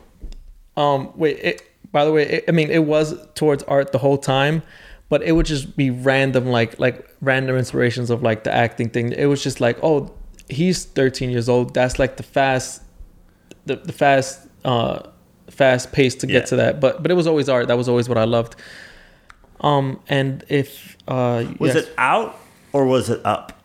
What was it like you wanted to get out of the situation that you're currently in, or do you just want to rise? And there's a Both. difference. Both. both? okay? Yeah, All both right. for sure. Yeah. Okay. All right.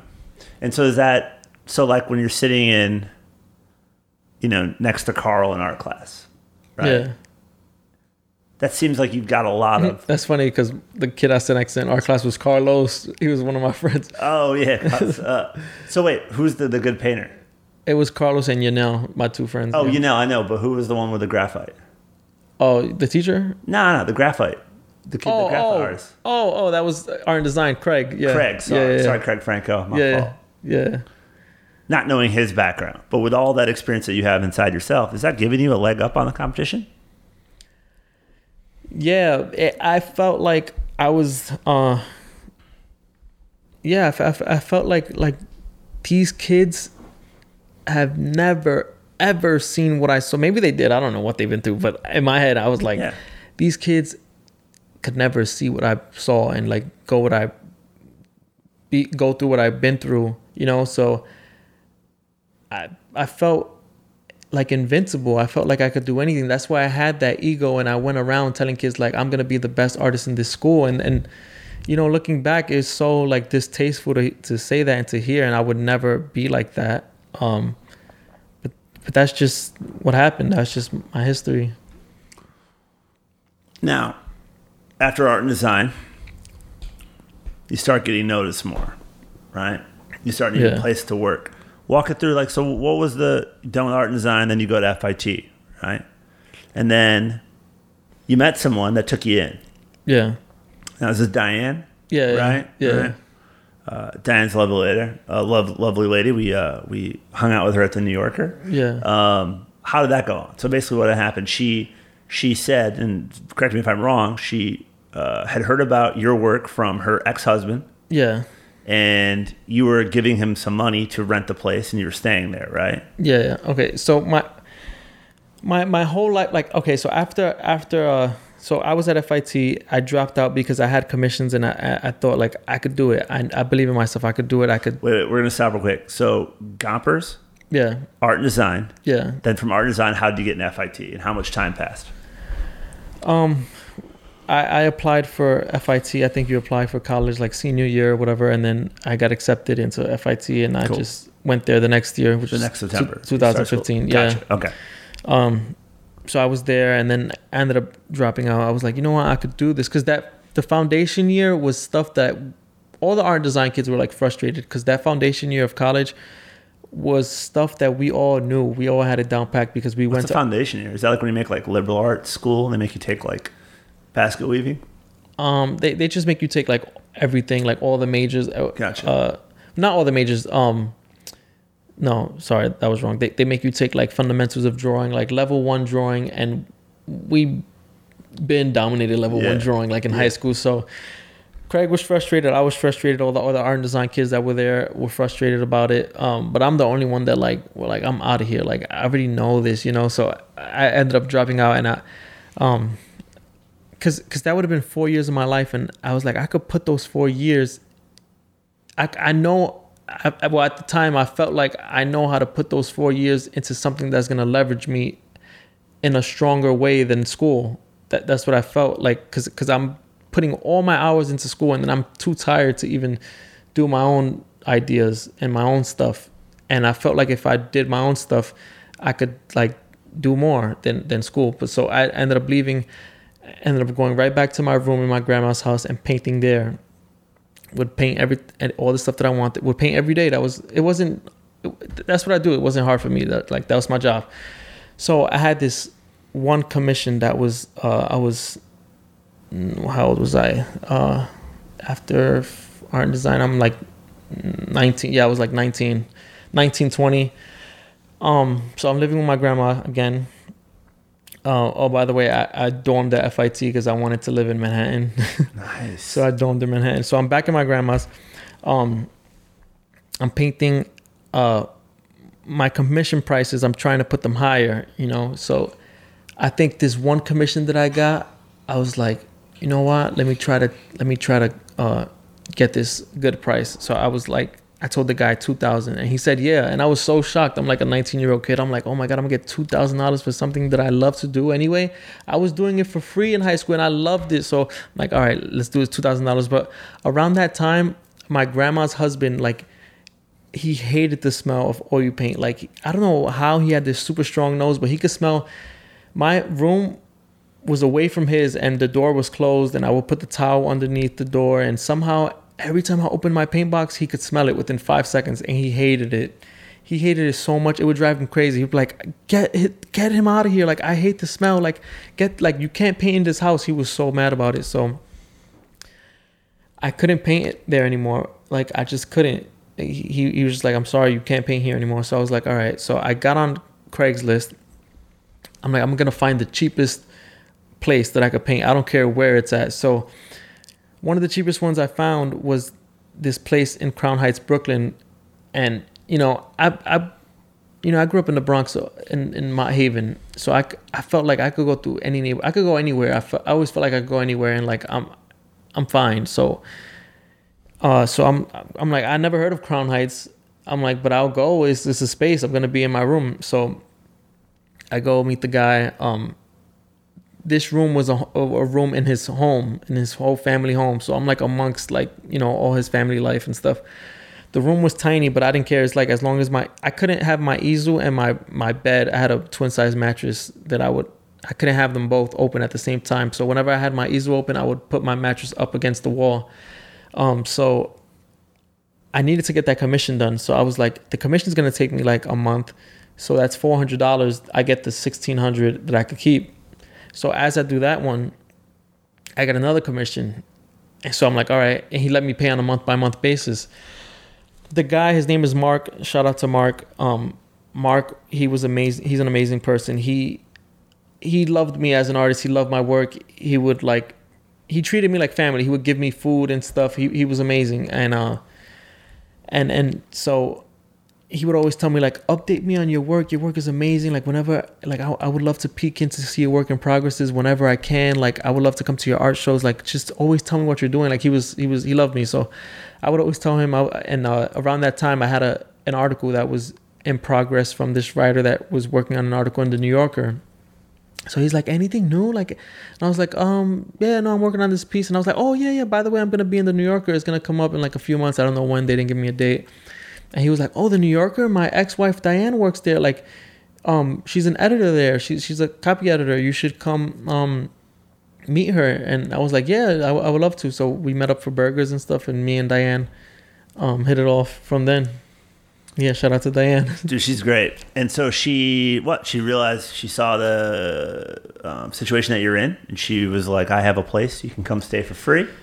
Yeah, we had uh Mark actually worked at FIT. It's funny. He was like he teaches there. Um, so we had burgers across the street from FIT after his job, and uh, I met Diane, and and um, and so we we were just speaking, and Diane was just asking me questions, and, and I was just telling her about my life and stuff, and and she was like, "Wow, like, why are you paying four hundred dollars to be with Mark? Just come stay with me for free." And I was like, "Oh, like." I mean, I don't know. Like we just met, and she was like, "No, like, uh, just it could be like a like a residency. Like I'm, she's she's a writer. She's like, I'm an artist. You're an artist. It could be like a residency. Like, and uh, and and we we spoke about it, and we ended up we we ended up deciding on doing it, and and she supported me. I went I went to her home and. I was painting in her living room. She, she's an amazing cook. She her food is amazing. Like she, I always felt bad that she would cook for me because I'm like, oh my god, now I feel like I'm an expense, you know, like you don't have to like you don't have to cook for me. She's like, no, no, I love. She she she loved my work. She supported it. She supported me. Um, so, but you're so check back to the neighborhood now. So you are now where where's her place at? Oh, in uh, Park Slope. So Park Slope, Brooklyn, which yeah, from New York City, super different. Far cry from Mott Haven, right? Far cry from South Bronx. Yeah. You go back to the block, and if you explain any of this to your like friends or kids on the block, what are they what are they saying?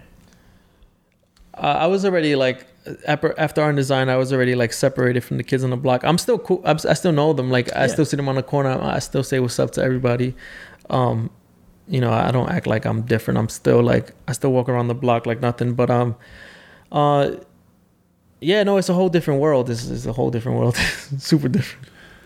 Fine artist, right? Now Diane takes an interest in your work, right? So she gives you a safe place that's free to work and develop your craft, right? She's a Yeah. she's a fan. I met her. She she truly is a fan and, and an awesome person. Operating at that level, right? So you meet some people, you're doing some commissions. When you meet Diane, you know, you're being exposed. You know, New Yorker's doing articles on you, right? Yeah. Very like I'd call it terrestrial marketing, right? Like like like landborn, earthborn. You're meeting people, you're going to parties, right? You're going to like kind of ritzy parties or kind of meeting you like, oh, Devon does this amazing work, right? Some Yeah. fine artists start taking notice in you too. That's kind of the old way I would say that artists get recognized. You, however, are a product of your age. Yeah. And so you use social media. Yeah. Right? You start using social media.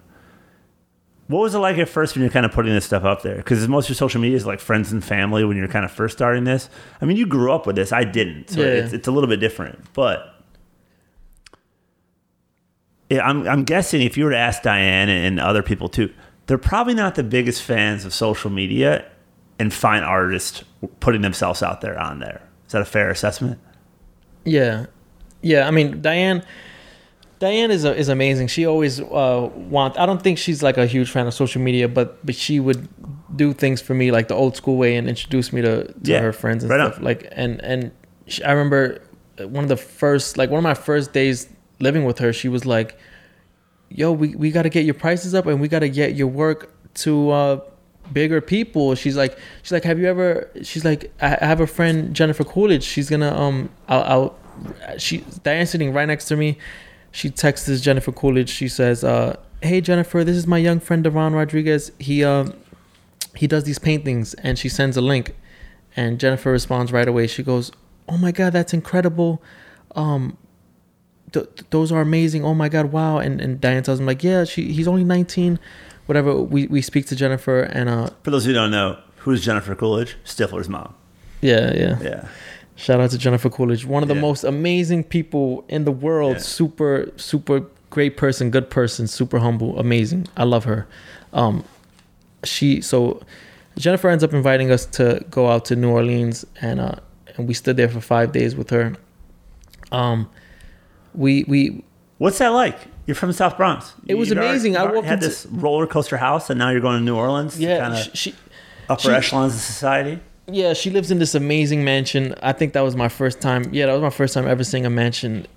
Beautiful, super huge home. Uh, I meet her and she was super humble. Treated me, treated she treats everyone like treats everyone the same. She she's she's she's a good person. She uh w- sh- um we ended up like a year ago or two years ago. I had this event where I did this painting for the uh, this basketball painting, um and she was my plus one in LA and and um there was an open bar and she all the like all the people that helped like the photographers and the the bartenders she would give them like super big tips. Like the drinks were free and she'd give him like $50 a drink and the photographer she'd give him like every time he took a picture of us she's like giving him $50 and he's like ma'am like i i'm getting paid very well for this she's like no you're not getting paid enough you guys work way too hard like she's just that kind of person she's amazing she, she always tipping like way more than she should and treats everyone the same and she's just amazing So what's that side note side note? So, but you're being basically brought around, right? Yeah, like yeah. you're meeting all these people, right? Now, that drive you have in you, that higher purpose, we'll call it, leads Yeah. you to social media. You start putting your work online, right? And that's when I think about when we first met. yeah So you got, you know, 20,000 followers, we'll call it, right? yeah yeah And that's going, it's going higher, right? You're getting some press, Yeah. right? Like it's, you know, it's working. You do this revolutionary interview with me, 2018. yeah but then TikTok's invented. yeah So what happened? okay so Break it down. How did Devon Rodriguez get on TikTok? Okay, so three months ago, I'm speaking to um that girl Sophia Aljabori. We speak on Instagram all the time. Um, she's in the UK. Uh, she says, you know, she's on TikTok. She has a huge following on TikTok, five hundred thousand. I'm like, whoa, that's insane. Like, I gotta, I, I gotta, like, I gotta get on because I, because I'm, um, you know, all artists want to be seen and we all want to succeed. So, you know, I'm like, that's way more eyeballs on my stuff. You know, that could put me higher. Um, and then, like I said, so, so I was painting things. I was, I learned how to edit. I, I painted like, uh, I, I was painting portraits. I was, the stuff that I was doing, I was putting up my commissions. I was everything that I was doing on a daily basis. Uh, you know, I would have. I was painting that anyway. All I had to do was put the camera, put my phone on it. I bought this iPhone holder. I put my phone on it. Um, I, I got this app. I, I learned how to edit them, and I s- sliced them together. I, yeah. So they, they, they were doing all right. They were doing a thousand views, two thousand views, five hundred views, a hundred views. It was all different. You know, max was like max three thousand views, four thousand, something like that. So.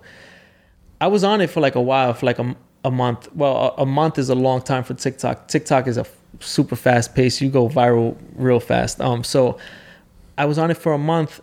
Um, uh, nothing was really happening for me. You know, it, it was a slow growth, um, super slow. And then, um, I knew during the pandemic I had to do the subway work, but those paintings take me so long, especially for my taste and my standards, to get every detail. I just would have never been able to get to it. So I was like, you know what? I I- I'll do daily sketches. Like I'll do a small pencil sketch that'll that'll uh, be uh, way way faster. You know, way faster than a painting. If I do a painting, I'll the pandemic is probably gonna be over by the time I finish like a big painting that I that I is up to my taste, you know, and and I had a bunch of other commissions going on. So so uh so I get on the subway and I'm already on TikTok for like a month doing those paintings, and so I was like, oh, I'm, I'll put this subway sketch on TikTok too because I wanted to film everything that I was doing, any art that I was doing, I'm gonna film it. Um, so I randomly came up with this idea at like two in the morning how I'm gonna film it. I'm gonna record the person, then I'm gonna pan down to my sketchbook, then I'm gonna slice the sketch up because um I was I did research on TikTok on YouTube and and how to go viral and stuff, but uh but this is work that I would have done anyways. So if you go back on my Instagram, scroll down to 2015, I have subway sketches from back then.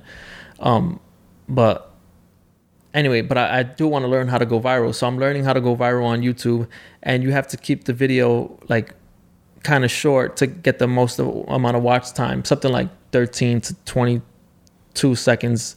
Because the more you keep their eyes on the screen, the more you tell TikTok that this is great content, and the more it gets pushed harder and harder and harder. So none of my videos got pushed out of all of those painting videos. They they were they, they were all right. Um, so I did my first subway sketch. Uh, drew the whole thing. Um, had it done ready, posted it. First one was six million views. Now I never got anything close to 1 million. So I'm like, whoa, 6 million views. Like, that's nuts. Viral. I can't believe it. Next day, I do the same thing. Um, draw another person. Uh, like 7 million views. I was like, whoa, this is insane. This is nuts. I did, I did another one. Kept doing it. I, I was going to do a pandemic series. I'm still doing it. Um, um,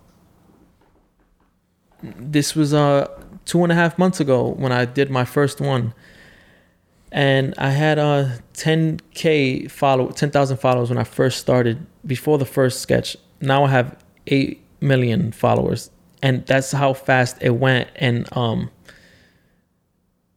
yeah, and just my videos just went viral all over the internet, everywhere, just everywhere. I, I can't even describe like what everywhere means. Just so many huge pages like Lad Bible, BuzzFeed. I saw it on Snapchat. Um, you know, like on the Snapchat stories. Um, just, what about Times Square? What about a uh, what happened at Times Square? yeah. Um, so this basically, I, I had so many people reaching out to me after all those viral videos just kept spreading and spreading and spreading. This guy named Mauricio um, has this company called Latin Plug. Um, he sponsored that Times Square um, billboard it, for for a day, and So um, what they don't know, and you're being modest about, is a kid from South Bronx was plastered all over Times Square, right? Massive billboard with a paint. Was it? What was it? The self yeah, it was a self portrait painting. self portrait of you. yeah. What's that feel like? Um. uh, So before that, I had a month of uh. Well, I'm. It's still going. It's. It's. Uh, it, I mean, I saw it on the little subway box, not the subway boxes. The what's what is it called? oh, the links. NYC link. Yeah, yeah. Atrocious ATM looking thing that's all over the city. Oh yeah, yeah. But yeah. then you see it on there. What's that like, man? From from everything from from you finding your dad dead, the violence you saw in the household, right? Gompers to art and design to quitting FIT to getting into tattoos for a bit, and Oh, now yeah, you're yeah. in Times Square. Um. That, well, I was. What's the immediate? What's the if you had to pick a few, like one line? What what, what does it feel like? Uh, if the first. It's funny because the first word that comes to my head is like numb. Like Yeah, it's like seeing the things that happened that that happened around me as a kid. It's like those things are so like. eh, eh, I'm I'm trying to think of a word. Um, like incredible, but in a negative way. yeah. those are so shocking in a negative way. It's just super shocking and things that you wouldn't think are possible. So there's like, there's no boundaries anymore. You know, I'm I'm numb to anything. You know, like Boundaries to the low or to the high. or to the high. Yeah, it's like anything is possible. That numb just comes in when there's like a short circuit in the system, right? Like, yeah, exactly. Like yeah. um like I'm very shocked about like what happened with um you know getting to a million followers on Instagram and, and all that but it's it's almost like I'm seeing my life through a lens that's not me like I'm not connected to myself you know what I mean Yeah, I do. probably sounds insane but No, it doesn't. You know what I mean like like I'm watching my life as a movie but it's You don't feel like you're in the movie. Yeah, exactly. Like like I, I look it's at my called- you're- it's outer body. That's what's yeah, going on. yeah, yeah, Let's talk about the future with corporate interest, right? Corporations that want to join, like TikTok, right? You're a partner with TikTok. yeah, Each of those life experiences that you went through, you know, ones that the ones that I would say make you numb, prepare you for dealing with situations like that, right? yeah. So do you feel like is that an advantage because of your life experience going into those business negotiations now? Uh, maybe I'm I'm not, I'm not sure. Yeah. Who knows? Let me tell you this. So when you first started doing commissions for wealthy people and you started bringing paintings to their mansions or not, you know, New York City mansions, insane, ostentatious, multiple bedrooms in New York City, which is the highest rent in the world. It's tough to act not blown away, right? When you went in there, Yeah. Would you kind of front? Would you kind of front and act like it's not? Because Well, yeah, kind of. Yeah, I mean, of course, I can't. uh You know, I can't tell them like a certain price and then come in and then be shocked. They're like, "Oh, but we're paying you this. Like, why are you so shocked?" yeah, that's that's probably South Bronx to do though, right? That's that. Yeah, that's maybe. street in you. It's a hustle. Maybe. because you roll with it. You're not like, oh god, you know. I would I would imagine I'm But- going I'm going left field here that the girl eating the apple sitting down has a far different experience in business than what you have. Yeah, but but I look at it as like as like a movie. Like you know, like you watch a movie and you see a talented artist, and and you could imagine him being commissioned by a rich person, and then you could imagine him walking in to a scene where like the house looks, the house is huge and and and super. They're super wealthy and stuff. So it's like that's what I'm walking into. It's like this is just a, a scene in a movie. See your life like you're the hero in the movie. Is that like some Joe Rogan shit? Be the hero in the movie of your life. Yeah, well, I don't know about the hero. I'm just the character, just one of the characters. Um, but- Um, I want to do some notes here. All right. So we might have to backtrack a little bit. Okay. First thing I want to do, I want to do a name association. Okay, a name, Uh-oh. a name association. So when I say these this when people get caught up. get- I mean, you're gonna get fucked up. I already trouble? asked you if you knew some graffiti artists from the day, and you, you very politely walked away from it. Skirt. Skirt. left turn. Sick if you're like Banksy. Like- By the way, do you like my art? No free ads. Yeah, love it. It's a new studio. I love this one. Yeah, it's nice. That's uh, that actual sums up the uh, complete amount of my artistic uh, talent. yeah, that's that's my best work right there. That's but that's it. And then Daryl Strawberry. Uh, all right. First, we're gonna start with name recognition. I'm gonna say a name in your Uh, past, and I want to hear what you want to say about Oh it. my god. James Harrington. Genius. I have to come up with one word? No. Oh, talk oh, about oh, oh. Talk about him. Okay. This is another thing I want to speak about. You just reminded me of something. You know how I said, like, when I grew up, I always felt like I was meant for a higher purpose? And I always felt like, you know, I never spoke about this except for one kid in like fourth grade. And we both like connected on it. He goes, he, he was like one of my best friends. He goes, "Yo, you know, I always felt like I was like the chosen one," and I was like, "Oh my god, me too," because I like I always felt like that, and I never told anyone because I probably knew at the time that that sounds insane, but um, but I always felt like, and I know that sounds so grandiose and narcissistic. That's why I wouldn't even tell anyone that. But as a kid, I don't feel like that now. I feel like I got a bunch of luck. I got very lucky. But as a kid, I felt like like I'm the chosen one, even though there's there's nothing signifying that. If anything, I'm the there's nothing signifying that. Like the, the, the way we lived, we lived in a bathroom that we shared um before I'm not sure if it was before or after uh yeah, after that home that I told you about that we lived um amongst the other families, we moved right next door where we lived in a room and that room was private. It was just a room. It was like a studio. It was tiny, but it was five of us in there. But we shared the bathroom with the building, like a dorm, you know. In that bathroom, people would just come in, like drug addicts would come in to the building, like people that didn't even live there. So in that bathroom, was like a, a standing stall.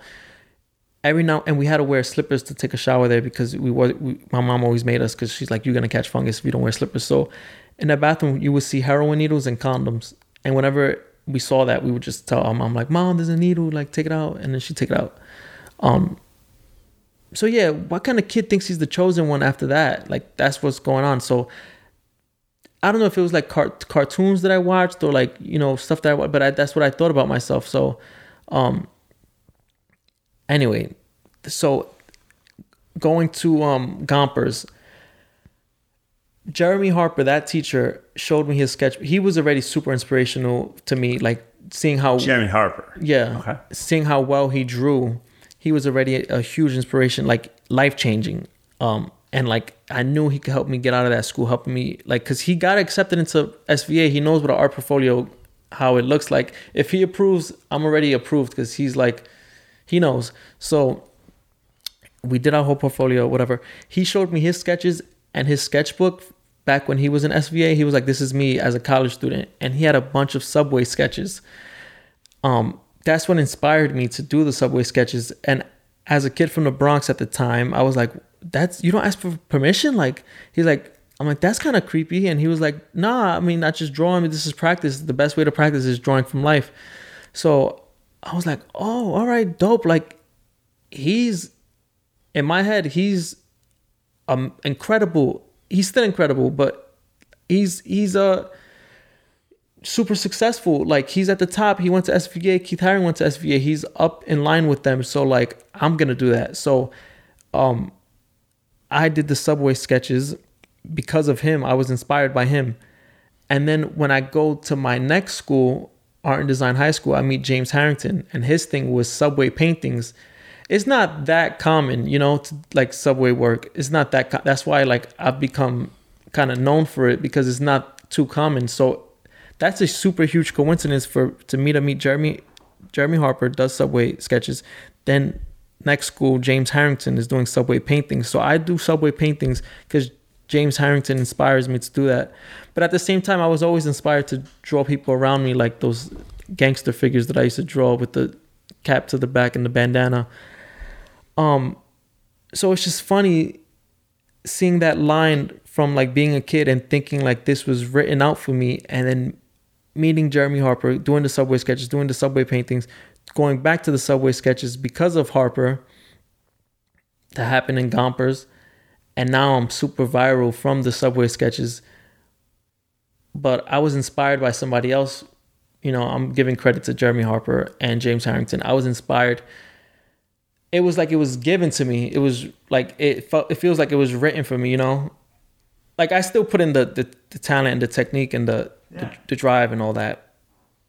But isn't that funny? That was like given to me, and all of a sudden it's like viral. It's it's also too it's it's the higher purpose thought before again not religious but it's interesting that with higher purpose comes self alignment that you just happen to bump into these people that happen to also take interest in the subways you're talking different times between Harrington right that's what what when was he doing his subway drawings if you put a year on it When when when was he doing the when was he doing his subway work uh the whole time? Like yeah yeah. but earlier than you were obviously because he's older Yeah, yeah. yeah so just generationally what since the since the since the eighties. was COVID the genesis? You always had done this stuff before, but what what was it? What made it just the critical mass? How about that? That hit and then it went viral. Was it something about the masks? About everyone being stuck inside, being on their phone? What is it? There's there's a certain thing. There's a certain content that the TikTok algorithm likes, and it's uh there's a lot of luck involved. Like I was doing these paintings that I thought were good, and uh, none of them went viral really, but these subway sketches did. I think it's a mix of like New York City. That that is a question that I think about. If if these people weren't wearing the mask and we weren't going through a pandemic, would have they gone viral? But I think they still would have on TikTok. But I think the like all the news stations that picked me up, it uh those happened because of um my idea of documenting the pandemic. Um but yeah, I think that just that I just got uh I was in the right place at the right time, you know. Yeah, that's that's what I like. I, I'm I'm still in the beginning of TikTok. Has been around for like a year or two, maybe two years. I'm still in the beginning of it, where it's easier to go viral and I got very very lucky. There's so much luck involved. Do you There's so much talent out there that that do not they do not go viral and there's a lot of luck. it's so easy. Me being a comedian, Yeah. you being an artist, there's so easy to be older as I am than you to just discourage and be like, ah, TikTok's for like kids and dancing, right? And you and I, we have conversations about this pretty regularly, right? Where I basically, what's my advice to you? Don't listen to anyone that's older than you when it comes to social media. Uh,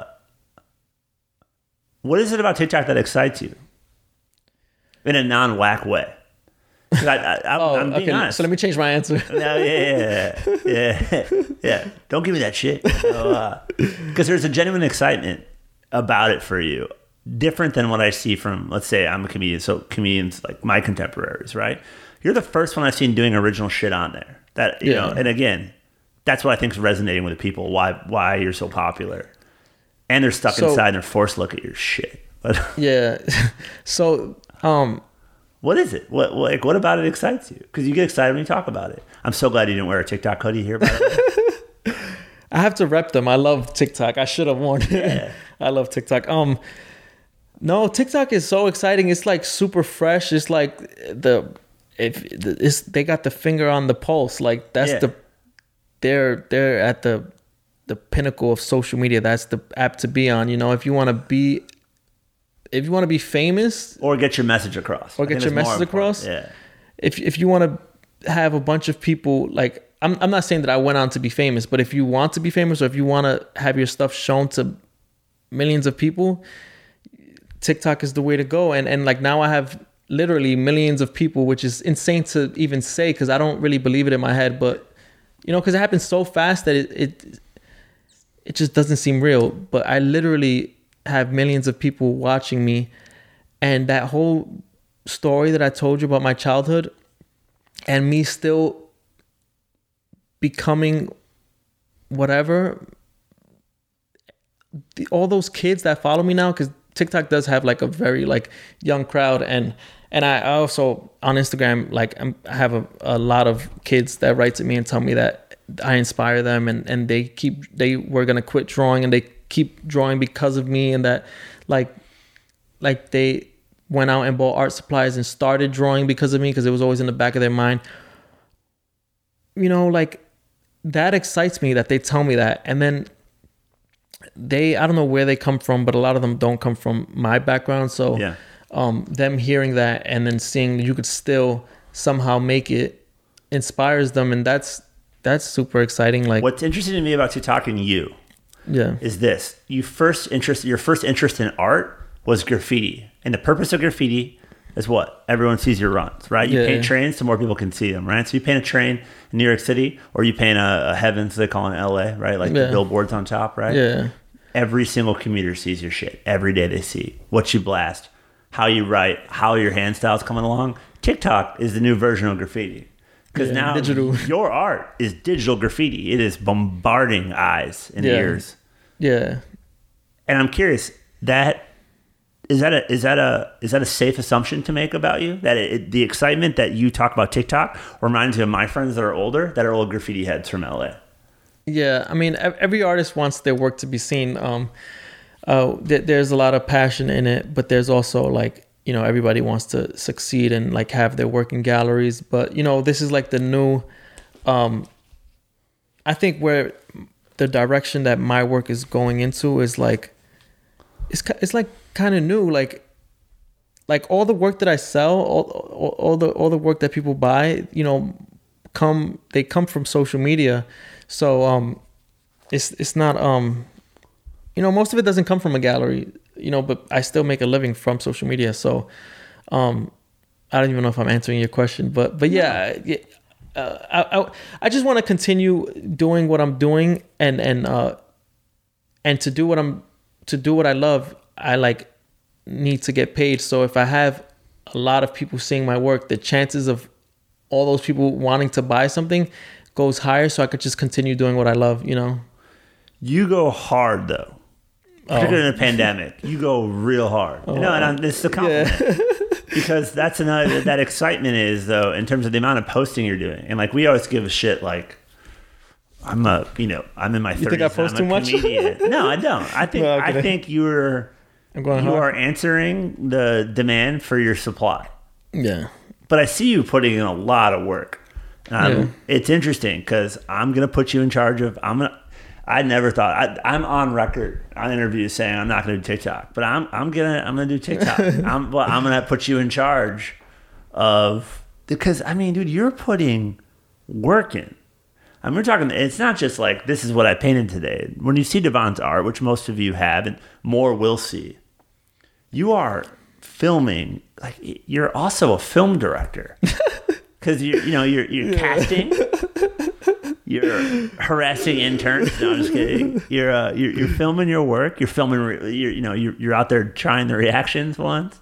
Yeah. you're out there you're, you're working on this and it's almost it's not almost i'm watching an artist leave one medium and go to another because it's not just like this is your art or that this is your art right? That's Yeah, yeah. i like that piecing right? These these ones those Oh, are my favorite Devons no but it's not just here's my art. This is this is this is my art. This is how i make it. This is how it's received.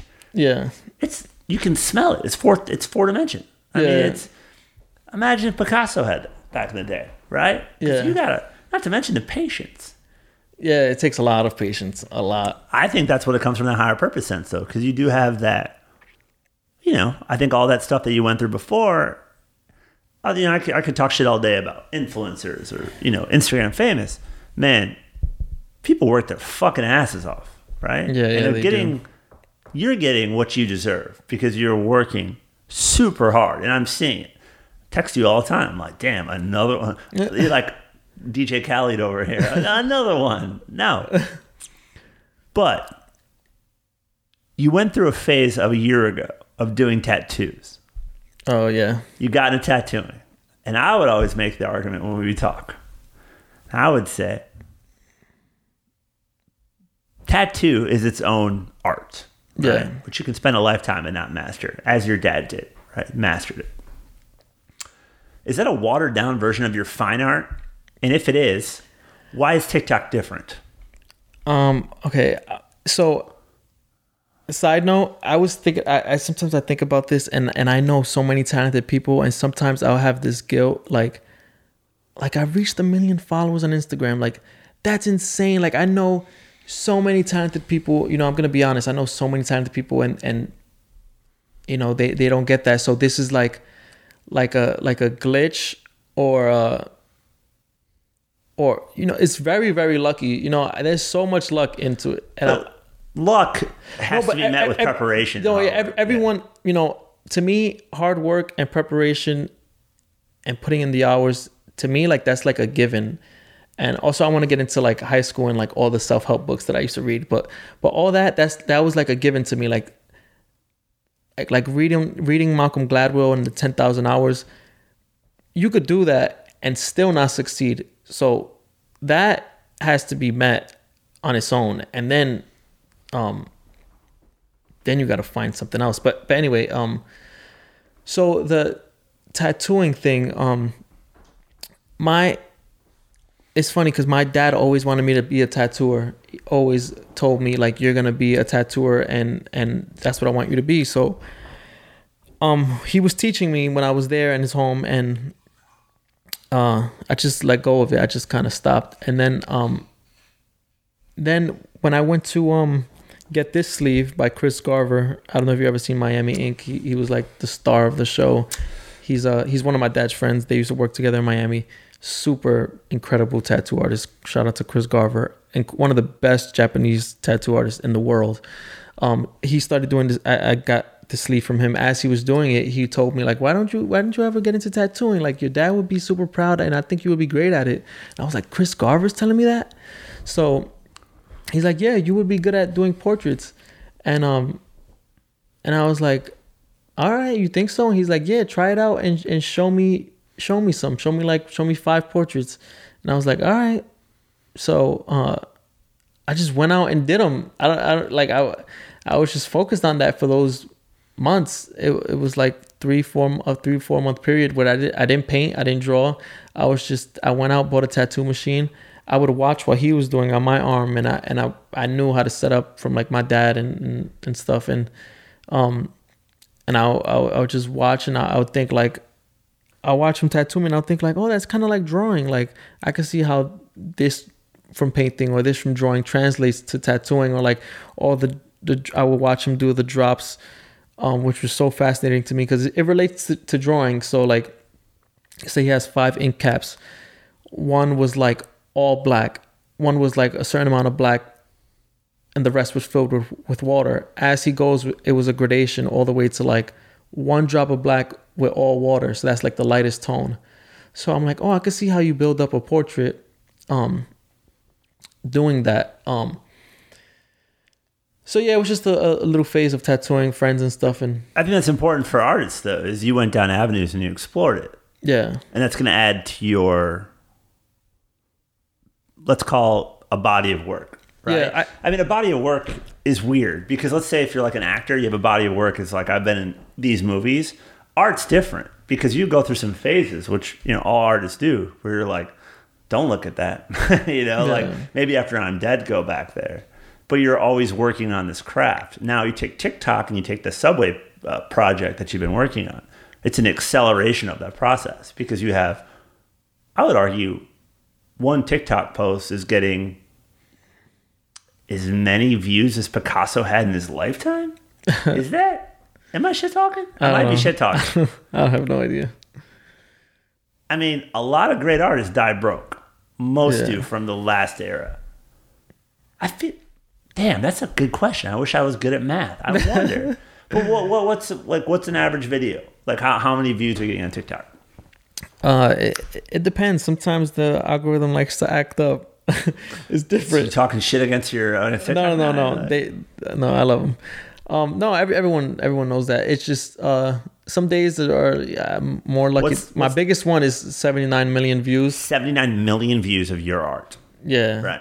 Yeah, I'm I'm I'm I'm a double stamp that. I think that's more. That's definitely more than major artists in their lifetimes people have ever seen. Not that that matters, but it's definitely interesting. It's a phenomenon. yeah, it's nuts. What do you see for the future? Um, I, I, I don't know, but I, I feel like it put me at this point where I'm more free to decide. Like I have more freedom to like pursue any art project that I want. I feel like you know, like I could go in any direction, and the people that, the people that remember this podcast, remember the work that I did, and remember like all the kids that I try to inspire. I feel like they're gonna still support me throughout um, other art projects that I pursue. Hopefully, I mean, who knows? But I just feel like that. Like I, I, I I- I've reached so many people. It's nuts, and and they're all supporting me, and they're all treating me so nice, and they all tell me they love me and stuff. And it's I'm I'm happy for it. I'm When you when you pull up to start an art project, are you thinking about that kid that witnessed so much violence in their house when they're younger? Like, yeah no. if thi- you could be an outlet Be- for that, before yeah for sure before coming into this um, interview i spoke to one of my cousins and and uh and i spoke to my brother and i was telling them like like yo should i be open with how i grew up you know because they know how i grew up my brother was there so i'm like yo should i be open about mommy and and like i, I mean i want to be because of all those kids like I probably I mean out of all those followers, I'm sure there's kids that are getting abused like right now, like and uh and they probably think like life is over for them. You know, that's what I thought. Like, um, like damn, when am I gonna get out of this? For some reason I thought I was, but I'm like, when is it gonna happen? Like this shit is torture. Um, what would you tell them specifically? um, I w- I would tell them that things change. Like I would have, you know how you go through like day after day after day after day, and and you know like you you know like I'm very familiar with my life, and it's not gonna change. I know how to how how like habits get broken, and like they're not being broken, and and like I don't see an end. Now break that down. Expand on that. How do habits So- end? By uh Breaking them. yeah by breaking them and and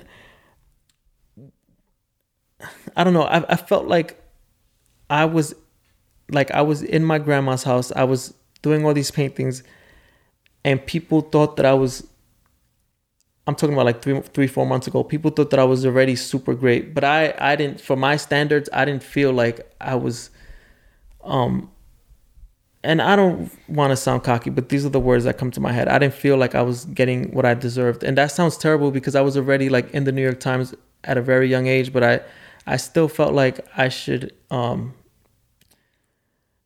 I don't know. I just felt like I, I wanted to grow more and I, a little bit faster. So, and I didn't think it was gonna happen anytime soon. Um, I just thought I was gonna grow at the rate I was growing, and it was going good. It was, you know, you knew me, it was going good, but I, I, I wanted it to be like this. I mean, not like this. This fucking blew up to like a whole other a hundred times, a thousand times more than I imagined. Like, I would have never thought that would happen. So I'm, I'm good. Like, I'm, I'm good. I'm set. But, um, uh, what, what was the question? I forgot what the question was. You had talked about your habits, oh, yeah. So, and you had seen. So I was, I was asking, you know, oh yeah. So for the kid, for the kid that um, what are you telling a kid? What Yeah, are you I'm- telling I'm a kid? like- Like, a little Devon. yeah, like he thinks that day by day life is gonna stay the same, but no, it changes. It gets better somehow, uh, magically. And You I'm think it's gonna, magic, or I'm you gonna. think it's hard work? I think there's a lot of magic. Like I always mention all the luck. I think there's a lot of magic. But what about the when you were like, I don't want to, I don't want to do the street shit. Street shit wasn't for you, or you when you That you was magic. I didn't. I didn't. That was that was put into me. I, growing up, I saw because there's kids that that see that and that's all they know because that's all I know. That's all they know, and it's like, all right, that's how I behave. That's all I know. That my mom is um doing this. I do that. My uncle, my dad is doing this. it's a vicious cycle. That's what I do. Yeah. So, but I had this like magic in me that told me that's what my mom does. I'm doing the opposite. That's not what makes you like. I didn't. I didn't. I don't take ownership. I don't take. I don't take credit for for a five year old thinking like that. You know. It's like that was that was there. You know.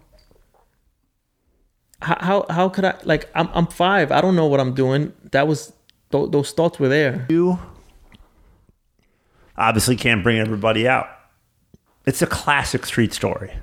Yeah. Do you have a list of people that you want to get out? Starting with Grandma, Abuela, Oh yeah, put she's you up she's at the top of the list. Yeah, for sure. And she packs your T-shirts that you sell. Yeah, yeah, yeah. she's amazing. kids selling merch having Abuela pack that stuff. God damn, that's That, that, that's well, I hired her. She gets paid. good. Well, sure, Bless her heart. She looks, definitely. she looks amazing.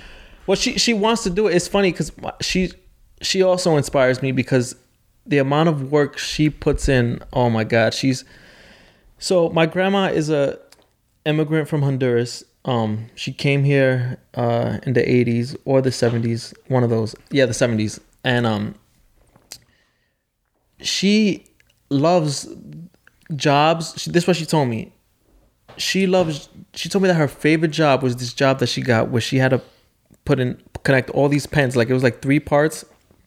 She'll put the top part, middle part, bottom part, and like twist it together, put it to the side, and um, put all these pens together all day. Same mundane task. She said that's her favorite kind of work because she doesn't have to think and she, she just does it, and she could do that for hours and hours and hours. And I was like, I was like, wow, you enjoy that? She's like, yes, I love it. She like, I think her first job she told me when she came to uh, the states was um, ironing clothes. She loved that. She irons a shirt, puts it to the side. So um, so with the merch, every time I offer to pay her, she's always like, "No, you don't have to pay me." Like, and of, of course I'm gonna pay her. I, I owe her my life. I owe her. I owe her everything. She saved my life. She she. There's a few people that saved my life. She's like one of the big ones. Um. So she's always like asking me like more merch, more merch, like c- c- like because she's she's retired. She's like bored. She's Little like Abuela Supreme, man. She yeah, she, she's bored. She's like, I want to fold. I want to fold merch. Like, where's the merch? Like, I'm like, this date, this date, this date. Um, but yeah, she, no, she loves it, and um, yeah, she gets paid and always tries to not get paid, but you know, of course, she's getting paid. What's that? Uh, what's that like? Because she's got. There's a lot of kids in the house still. Yeah. And we talk about this too. And we can edit this out however you want to do this. but we talk about this too. I, I, as the white man, I always tell you, stack the money. I think over the years I've seen you going with the with the art school girl. You've been, you know, you've been down the rabbit hole of LES Devon. You know, I'm in the LES. I've got a nice little art school, but you're at home and you're protecting your the bag Yeah. because that's what security is. Yeah, yeah. But what's it like for the survivor's guilt of that? Because let's say not not your best friend is too close. Let's say other people like a million followers, right? How many people do you get like, yo, put me on, A put lot. me on? It's it's Yeah. you know what's funny? I thought you know because I'm still the same person. I'm still the same kid. So when you hear those stories of like like those rappers or like people that came up like yeah once I came up people came out the woodworks I thought that was a cliche I really thought it was a cliche like because because you know people and and like you know how people are and they're like yeah I'm not gonna just like act like that because he just got a million but there's actually kids from from I don't want to be too specific with them just in case they hear this, but like people that hit me up like, yo, share this, post this on your story. Can you please put me I'm like, oh my God. I, I, I do think about like how things are meant to happen. Like, like it's not fair that like I got lucky and somebody else didn't, but I don't I'm not guilty about it. I'm just interested in like how does life work like that. But but what I am guilty about is like DMs. Like I get so many DMs now, and I used to take pride on responding to everybody back before all these. I used to take pride on that. and that is, I was trying as I was going up, as I was followers were going up. I was still trying, but then it got to a point where I can't, and it's so overwhelming how many messages I get yeah, and it's now- overwhelming. It's so overwhelming. I can't get to everyone, and it's like a guilt when people. Can you imagine somebody writing to you, telling, telling them, them telling you you're my idol, I love you, and you and you get a bunch of those, and you want to respond to everyone, but that would take your whole day. Like, that's a guilt that I have. What about the other side of that? Because you crossed over and now people want something from you. Not everybody. Certain people are like, hey, want to go sketch together? And, you know, I might throw it up on my Instagram story. The, uh, well, that- another thing. Product. Another- using you for, for, for, you're a piece of meat in that aspect. um. Got to guard yourself on that.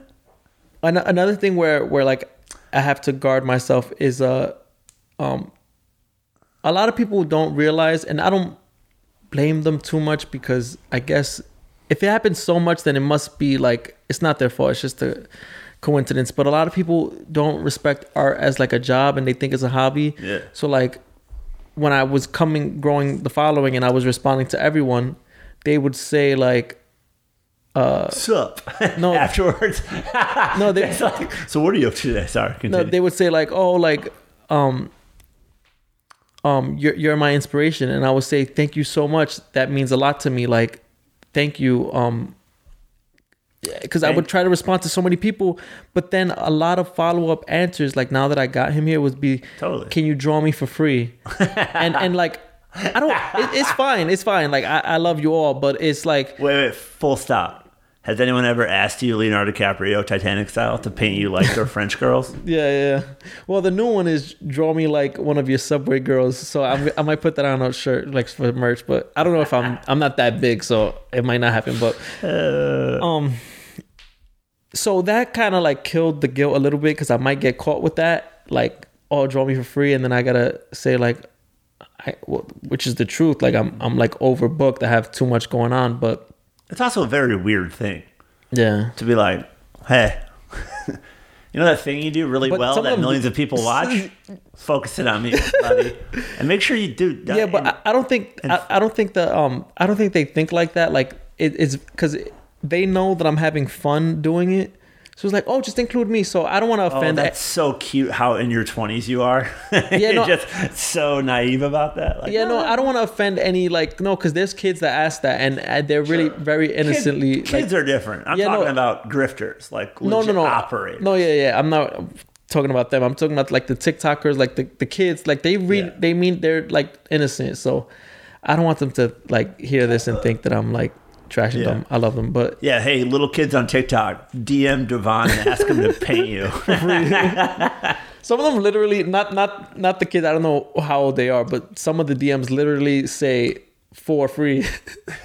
but it's okay. they want to be. I know they don't know. yeah. You no, ever say okay. dumb shit to celebrities when you're younger? I mean, I didn't really. What you mean, like DM You ever them? reach out? I mean, with your with your skill in Facebook and MySpace investigative work, I'm sure you terrorized quite a few people. Nah, not really. What about you ever say dumb shit to idols or like mentors? no. Like what? Like what kind of stuff? I mean, you're like an artist that takes interest. You're like in a gallery or someone that like you're, you're interested. You ever say dumb shit? I do. Yeah, no, like well, give me an example. I don't think I do. this is like I have said shit that goes through my teeth, and I'm like, what are you saying? And I mean, I like I talk for a living. I'm pretty all right at this instrument called a mouth. But dude, you ever get you get caught? You just say dumb shit. You never had that happen to you before? I don't think so. Man, it, there's two there's two answers to that. Either one, you're very very good and you're articulate and you're very careful how you speak, or two, you're oblivious to it and you say that shit all the time. I think with like uh, anyone that's a celebrity, I'm extra careful with uh, what I say. Oh, yeah. I think celebrity's different than mentor, is what I'm talking. What about? Will you always be in New York? Yeah, I think so. Yeah. Who What is knows? it about New York Who City? knows? I didn't. I mean, not.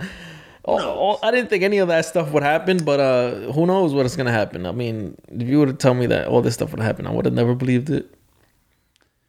It's funny that all that stuff, as we put, lay it out, it sounds like whoa, big changes, big change. That happened, this happened, but it just is all like kind of gradual. Like it just all happened, you know. Yeah. Like the tattooing, the FIT, the dad, the TikTok. It just, it just all happened. Let's go back to name recognition. I want to revisit this because we did this in 2018. I, I'm curious on, on the answers. Are you ready? Yeah, Don't feel like you have media training now. You're you're pretty good on the spiel. I got better. I, no, Since you've always 2018? been- You've always been great at this, but like, think so? You're better at avoiding the question. Oh, really? Yeah, you're like, oh, another thing. Like you do Oh. a politician thing. oh, I do. Oh, Like you ain't talking shit to. it's because I've been watching. I've been watching other interviews, like Yeah, like Joe Rogan and stuff, and yeah, he's fucking. how they do it. No, I don't know. I'm just All right, ready for your name? Name recognition. Ready for next one? yeah. John Ahearn. uh, uh what what oh what do I think of him? Let's start over. Name recognition. Name recognition. Tell me what you think of this. When the 2018 we did these names and they came up. I want to revisit these names. There's people that are important in your life. This is I'm not going to say Yeah. celebrity X, right? I'm going to say a person like John Ahearn. Yeah. Um, I mean, he's he's someone that I think. Remember how you mentioned um. Uh, when I said portrait drawing was like, I loved it, and, and you said like, is you said is art a blood sport?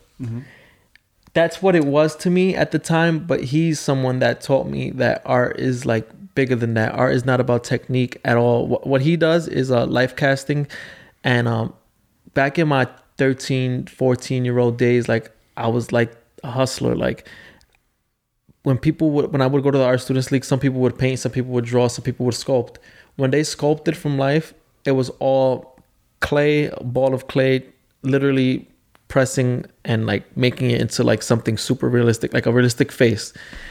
And i thought like you know that's high level because it because of the technique. But he taught me like it's not about the technique it's about the concept of the art. So he does life casting. Once you put a, a mold on someone's head it comes out as a plaster cast perfectly all of your features. Now someone who looks at art as like a sport would say like oh that's not uh valid because you didn't work hard for it. You know you didn't work he did he does work hard but he didn't work hard as the person sculpting it and how many hours it takes to sculpt it versus life casting sculpting it by hand takes way longer. But there's still a spirit in his art that's beyond the technique, you know, and like the concept of him capturing the lives of um, South Bronx residents and and and everything that comes with that, and like the stories in those people. Um, so yeah, he he teaches me to look at art beyond technique. That's like a big lesson that I learned from him, and like being open minded to all kinds of art. You know, like he's in the yeah, he, he he's he's incredible. He's he's in all kinds of big collections. Like he's in the Met, the Broad. When I went to LA, I went to look at his sculpture in the Broad Museum, and around, he's in a room. His sculpture is in the middle of a room, and then you have Basquiat and Keith Haring paintings all around it, and they own that for life. Like he's in there for life. He's solidified in art history, literally. What's it like for someone like that with that history and that those credentials to take interest in you? Because at the time you're probably too young to really appreciate it, but looking back now with some success yourself, Um, that's all. That's pretty similar to a kid messaging you on TikTok and being like, "Not pay me for free, but check out my art." well, I didn't tell him that. He came. He saw. He saw my art at a gallery, and then he he walked up. We were at an opening, and he walked up to me. Yeah, Excuse me. Sorry. Yeah. He he. I was an intern at this um Bronx Art Space gallery, and um. He came to a, show that I had. The director, her name is Linda. She um has a mailing list of all her friends and stuff and she said oh we're having a, a show with these high school kids and i was in the show john ahearn came he saw a subway painting that i did when i was like 17 years old and he came up to me he goes this piece he he, he told he said this is a masterpiece and they told me you painted it like and you're you're you're you're from this neighborhood because they told him like he's from this block and um yeah he he's someone that his work is focused around the south bronx um and uh and, and he thought the painting was a masterpiece. So he, he told me to come by his studio and and uh and that was uh f- six years ago. And we're actually doing a talk together at the smithsonian national portrait gallery in a month. Um well it was supposed to be in person but it got canceled so now it's going to be over zoom. But it's about like our relationship and how we both have we he had a, his artwork of mine presented at the smithsonian and then now i have my painting of him at the smithsonian a kid from South Bronx was now presenting at the Smithsonian. yeah What's more to you? I already know what you're To gonna ask. you. I already know what you're gonna ask. You're gonna ask me like, what's what's like more prestigious or like what's better, TikTok or Smithsonian? Ladies and gentlemen, How he was 100% right. How did I know? What is? It's different because it's like I listen to like big hip hop fan. I like all music except for pop country, right? All music. But there's certain stuff that comes out now where I'm not supposed to like it. I'm in my 30s, like you uh, know, so I can't. As much as I want to be like you, idiot. Digital's not real. It's ether. Yeah. Smithsonian is, you know. I'm learning the older I get, the less I know. I wanna I wanna be in it all. starting to lean that way. I think it's more eyes is better on your shit. It's all different. Yeah, you know they have parallels with that in other worlds where where like uh where like do I stay stuck? Not stuck, but do I Stay in a lane. do I stay in a lane where it's tried and true, where you have certain people Yeah. behind you and they push you, and you're like signed to like a certain kind of thing, and or should I go out independent? Yeah, like a just- 360 deal versus being an independent. Yeah, exactly, and like, um, I'm kind of like, you know, like got my feet kind of in like different directions, but um, Because that's what, I mean, I think an artist in their highest, uh, artist in their highest aspiration is curious. That's it. And if you Um, chase that curiosity down, but the Yeah. difference comes is, is that now that curiosity is monetized. it, yeah, I mean, people might perceive me. There's certain people that perceive a TikToker in a certain way and per, and perceive somebody that's in the Smithsonian in a certain way, but I kind of where I'm from, like I'm blessed to have either of those, and I'm blessed to continue to do what I do and and do what I love and just do what I love for a living, you know? That's a huge blessing. So to care about how people perceive me is like I, I don't care, you know, like I, I just want to do what I love. It's a genuine don't care. Yeah. It's just, it's just rare nowadays. yeah. It's like a don't care, but if you hang out with Devon in the future, he will be not caring, staring at a cell phone the entire time. That's just what kids do nowadays. Yeah, like who, who's to say? I'm the same person that did the painting that went to the Smithsonian, and the same person that did the drawing that went to TikTok. I got the same mind and the same every same history, same everything. Um, But you you you've grown as a person. You have to. yeah, yeah, yeah. I mean, I don't know. That's called getting old. I mean, of course. yeah, of course you have. Because the same. I mean, an example is out of your own mouth. Like you used to try to respond to every single DM, paint me like your French girls, Jack, that style. But mm. now you've kind of gone past that because it's physically not possible. Back to name recognition. no, I don't. I don't want to talk about that. I'm. I'm gonna say a couple words, and I want you to tell me the first thing that comes into mind. Okay. Yeah, yeah. This is where people get in trouble. Paper towels. Oh my god! First thing I think of is blood, but I don't even. It sounds so dark. Like, oh my Man, god! let's hear it. You want to hear the paper towel story? Yes. All right. Um, this might be too dark for my TikTok friends. Listen. All right, this is we gotta keep it real. All right, so Keep it buck. so I was during my first visit to my dad's house. He would tell me like tattoo shop stories, life sh- stories, um, uh, just t- the tattoo shop environment and how things went and uh, stuff like that. So, um, he always told me that he hated how people would just grab his paper towels and just like unravel it and like just take a bunch without even realizing that that's one of his expenses. Like you gotta buy your inks, buy your paper towels, buy this, buy that, buy your gloves, and people just. He said that he, people felt so entitled to his paper towels and just would take it because you know that's something they're familiar with with like paper towels at home and you know they don't think of it. So, but they would waste his paper towels and he needs them to tattoo with. Um, so he just told me that he hated that. Uh, so like a week later, he st- he started to like vomit blood again, and um, and he was in so much pain that he was just like he hated the hospital. So for him to t- say like take me to the hospital was like we knew like we got to take him. So we took him to the hospital.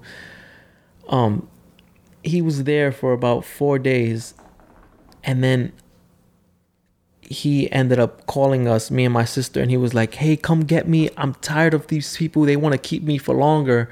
And I've already been here for four days. Come get me right now. Like, I hate this place. So he was like yelling. And so we went, drove to him, went to his room. So he had like on his arm, he had like a, a tape with like the IV needle in his arm, and it was like taped on and like a wire connected to somewhere. And so he was like, "Yo, get me a scissors." I don't know. My sister found a scissors somewhere, and he cuts it right. Um. Yeah, he just cuts it. I don't know what was like in that tube. I think I don't remember, but I remember he cut it, and it was just connected to him. But the needle was still inside. The tape was still on. So we literally sneak out. He was like, "We got to sneak out. We got to get out of here." So he was in his he didn't tell us this. He was in his last stage of cirrhosis. Mm-hmm. When when you're in your last stage of cirrhosis i did research like after. You know you have a certain amount of time to live. Yeah. like it's like like you know you're gonna die soon. He didn't tell us that and i'm not sure why he didn't tell us that but we dri- maybe he wanted to spend his last days at home. He because he ended up he did die like two days later. But so he comes home and he and he's uh he's like it's funny because I told this story so like easily two years ago, but now I'm like, this story is kind of dark. Like, Go on. story's good. Go on. You're like a therapist. Continue. Um, yeah, the story's so negative. All right, so he, It's not negative. It's part of uh, who you are as a person now. yeah, but people don't want to hear this. Let me be the judge of that. All right, so uh, so we get home and um and he, he so he's like, yeah, fuck these people. Like I hate them. They did this and that to me. Like they didn't treat me right. They didn't feed me right. They didn't do this. They, he's just complaining, complaining. He like pushing stuff around, kicking stuff. He's just angry. And he goes, in this stupid fucking needle thing. And he rips off the tape and yanks it out. And when he does that, blood squirts out like a water gun. Like I've never seen blood squirt like this. Like like you could see the dots on the floor, like just of red. Like it's just squirting, like literally squirting. Like I've never seen anything like it. I couldn't believe it.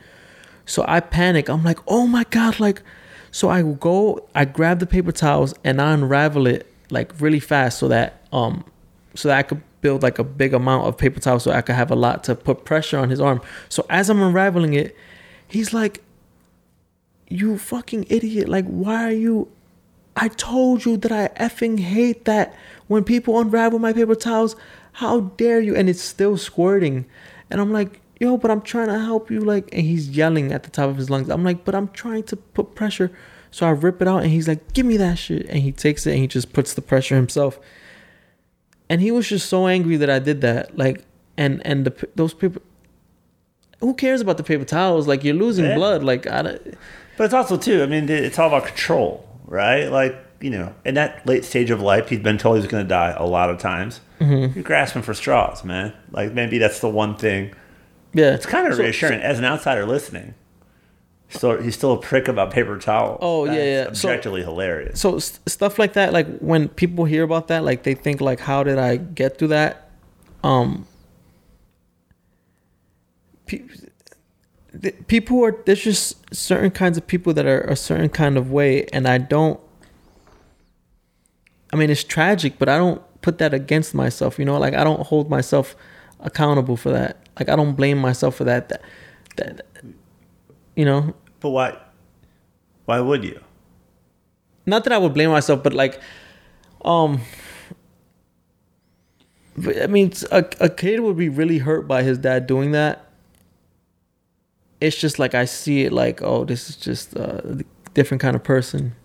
Yeah, and also too, I think you know your dad wasn't in New York when you were growing up, and you met him later. But you, I mean, do you ever think about it this way? Your young life was training to meet your dad before he passed. One thing I am um glad about with going through all that trauma was is like if I go through any future trauma or if I ever come with like a tough road or like I or like I have like a tough uh a tough circumstance I'm I'm not too like afraid or too affected by something it's it's it's happened. I've lived through it and I've lived like in a you know like if I see something tragic happen like I, I could I could handle it more and have less nerves that are gonna affect me you know? So but I think what also comes with that is if you can't let like something hurts you you almost like can't accept the good things you know what I mean Totally. I mean, it's- like you almost can't affect, uh, like accept like yeah, the good's not as good without the bad.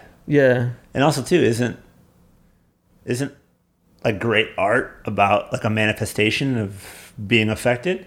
Like it's your experience. yeah Isn't it weird though that on both the positive and the negative side, the numb comes up? yeah Times Square numb. yeah Dad paper towels numb. Yeah. No, that's what I'm saying. Like, you almost can't accept the great stuff with like the terrible stuff because it's like, I don't know. I don't know what it is. Well, it's accept accepting is interesting term Yeah. because accept or deny, it's still happening, right? Yeah. Yeah. For the most part, I've, I've, um, I came out like un, unscathed, but except for like, Yeah, I bet you're a piece of shit boyfriend. no, I feel like you're so bad at listening. no, I think, no, I honestly, I think I'm a, I think I'm a great boy. Not to toot my own horn, but I think I'm a very nice, understanding guy. Yeah. This next question is about your uh, artist statement on your old website. Uh, I, I want to make sure I read it perfectly. What? What does this is the quote? Investigation of the underground world. um yeah just like going through the subway and just watching people and and uh i kind of switched up how And you also wrote instilling empathy. oh okay i'll, I'll get to that. So i kind of i kind of switched up like kind of recently how i would do it. Be, before i would just sit like where i sat and like try to find the easiest person to draw.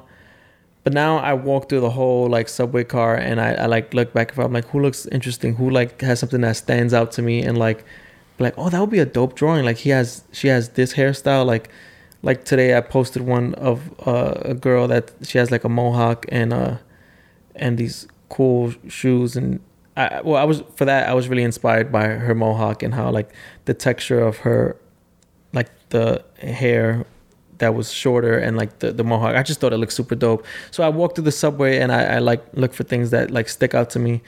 Um, so that's like my investigation of the underground world, I guess. Like just investigating who I could capture and like whose uh, essence I could capture. Uh, and instilling empathy is like um, how I could capture someone so accurate that I capture like the feeling that they have and um making you feel how they feel, you know, like putting yourself in their shoes and, and like by the especially now during the pandemic, like seeing some people you could see and like there's this one guy that I, I drew and he's like sitting like this and you could just see that he's like super depressed or uh, you know you could just read their emotions on their face or on their body language or their clothing or you could just read their whole entire story through like some drawings or some paintings and like kind of see like where they're um from or like what kind of life they lived. Um, it depends, you know, not always, but you know, it's like when you when I take the train, like let's say going to art and design, I would take the train from the South Bronx to Midtown, and you see the demographic change, you know, past um past like 86th Street. Maybe since then, like since gentrification is happening more, like it shifted up maybe to like 96th Street or like 103rd. Yeah, because now the line runs to 96. That's the last. Yeah. Yeah. So um. Last queue. But yeah, you could you could just see, huh? The last stop of the Q train. Oh, the Q. I think you said that's Q. that is also Q. so just seeing um. Yeah, that's cute. You know, just seeing all the different lives that uh that we see on the subway. Yo, your cell phone's not in your pocket. Why No, do you no. keep reaching for it? No, I'm like playing with this quarter. Um, what Look- stands out to you? Like the mohawk? Remember you're talking about? Like, there's this uh, photographer named um, Bill Cunningham. You ever heard of him? He's dead now. No. But he was the Time style section photographer. He Yeah. always wore a blue windbreaker. Great documentary uh, about him. And he would hang out in certain locations and he would photograph street style. And this wasn't like air quote street style. This was just like Yeah. looks he thought were interesting, styles that he saw on the street. Yeah. But then there's a phenomenon that happened, basically, where people people We're going to that spot. yeah, and they would like model model walk it back and forth. They put in a day's work going back and forth trying to get that shot with Bill. Are you starting to see that? I mean, people tell me that in my comment section, like I'm getting on the subway, I don't find you. Yeah. but uh, but yeah, no. What, what I like about the the mohawk, it's just it's cool to draw and cool to capture, and it's also cool to capture like all kinds of New Yorkers. Like Yeah. like the drawing becomes a different drawing with all these different characters. You know, like there's so many different like basically they they give me the art. You know, like they they give me this whole story and this whole Break um, that down. They give you the art. Break that down. They're doing the work for you. You just got good enough to where you can, you can Well, I, I have the art where like like like Michelangelo when he did David. He Yeah. said that basically it was there, in in the solid rock, and he just found it. Yeah, well, I mean, like, um, well, don't put my quote next to Michelangelo. but He's like a SoundCloud rapper, right? you think he'll be on TikTok if Michelangelo was alive? I, yo, I'm pretty impressed by my statement about Picasso that you, more people have seen your shit than than, than that. yeah, well, I can't. anybody hang that hears that, hate him for saying that. Don't hate me for saying that. I didn't. I'm not saying it's good. I'm just saying there's more eyes nowadays. Yeah, But anyways, Um, continue. like they, like I have the art where like, uh, I'm selective with who I draw, and you know whatever goes into that is like that's me. So like, I, I'm I'm the artist that's choosing who I'm drawing. So all that deci- all that history that I have, you know, somehow gets into this decision making of who I want to draw and like you know my taste and my um you know just my selectivity. But what I mean by they give me the art is um they they give me a whole life story that that goes into the drawing that um that they came with, you know. Like like they lent me that, you know, like they like the clothing, the body language, the gestures, the facial expression, the mask. That was like giving that was given to me, you know. Are you still at your very highest aspiration?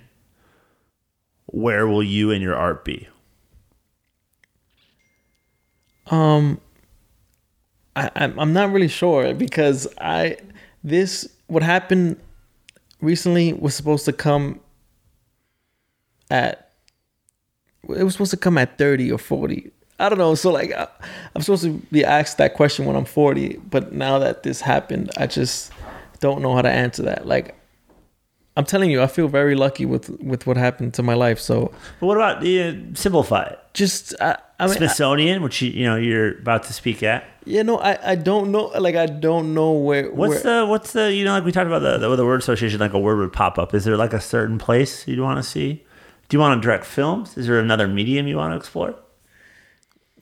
Maybe, but right now I just I'm sorry, this is gonna be my worst answer of the day. Let's hear it. No, no, I'm just saying like just me not knowing is my worst answer. Is there comfort in not knowing, or are you afraid of that? There's like a comfort in not knowing.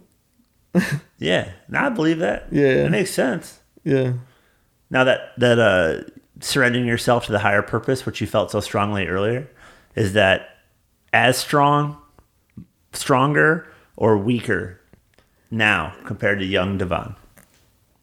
Way stronger. Like the yeah, like the Turn it up. like the trajectory of where I was going just like went upwards. Like it was going up, but now it just like raised, like the angle just raised higher. So, um, not because of my doing, it just happened. well, a lot of there's a lot of my doing, but like I said, I But you pepper magic in there. I like that you say magic. yeah, Yeah, that, that's uh, you, you know, it's, you can be the best magician on earth. You still got to drive to the gig. Like you still gotta, you still gotta buy the rabbit to pull out of a hat. Like you're putting a lot of work in. You are a product of your environment. You know, Yeah. it- how do you get, how do you catch a flu? You hang out with people that are sick. yeah. I'm a firm believer in that. Surrounding. Do you have peers that you feel like other artists doing? Not really. nah, I mean, this was a different question in 2018 because you had fine artists that you were working with. But do you have peers now that you're talking to, like TikTok influencers, things that you're kind of chatting with? That, Yeah. that help. It's a feeling of Yeah, well, my my my my peers, um, yeah. Well, I'm trying to think how to answer this, but yeah, yeah, I you don't have to name names, but are there a group of people? yeah, and and my peers are kind of like, kind of um, not a normal. 24 year old Bronx kids peers like you know like like John Ahearn or like Diane like But that's the fine art, which we had talked about. Yeah, which yes, from the art standpoint. But with this new phenomenon of TikTok, yeah John Ahearn, Diane, no one can understand what's going on now with this. Yeah, yeah. Um I think as I do it, those people just get attracted into my life. Like, Yeah, um yeah, no, I, I talk to people like uh you know, it's it's funny in in 2020, so many people we all have like a bunch of internet friends that we feel like are real friends and they are real friends, but it's funny how how much connections we have with internet people. you know? totally. Yeah, like you wouldn't. You never been to a restaurant with them. Yeah, exactly. Um, but you have the same mind and the same like you connect with them more because you guys attract to each other more than somebody you just just so happen to meet like what are the chances that you meet somebody that you think like because of circumstances but on the internet it's easier to like well, it's also easier because you're both operating on your highlight reels. yeah Like you don't have mustard on your shirt on the internet when you meet somebody. yeah yeah Let's uh, let's wrap this up. okay Uh, what advice would you give an artist now? We're gonna do this in different parts, okay? What advice would you give an artist now? Let's say a fine artist, like contemporary, we'll call it, because you know you always have to stay apprised with what's contemporary now. But what would you give advice to a contemporary or a fine artist right now? If you could give one piece of advice, um right now my advice would be to uh follow something that you love because it becomes way easier don't follow something because because somebody else is successful at it. Like if you don't like to draw, but that you, you see me drawing and you think, oh, Devon did it, like maybe it'll work with me. It's not gonna work because for me, drawing is not. It's it's fun. It's something that I I've been doing since I was a kid, and nobody made. I didn't have a coach as a five year old. Like, oh, you're gonna draw this. I just naturally drew. So it's like somebody that loves to party, and then you want to party, but you're not really into partying you're never gonna out party him because he loves to do it. The days that it that it's hard, he doesn't have days that it's hard. Um, so all those hours stacked up is like the formula for success with with the magic. With the magic. With the magic, the magic, in there. just I love goes in there somehow. The magic's got to be on a merch somewhere. It's got to be some merch. The magic. Dude, we're good. We're out. Is this, We're is out. this it? I mean, we're let's we're gonna hang out more. But uh anything else you can think of? Uh, nope. Two hours, fifty minutes. Thank you all for listening so much. I guess I'll just call it Max White Presents. Max White, everyone.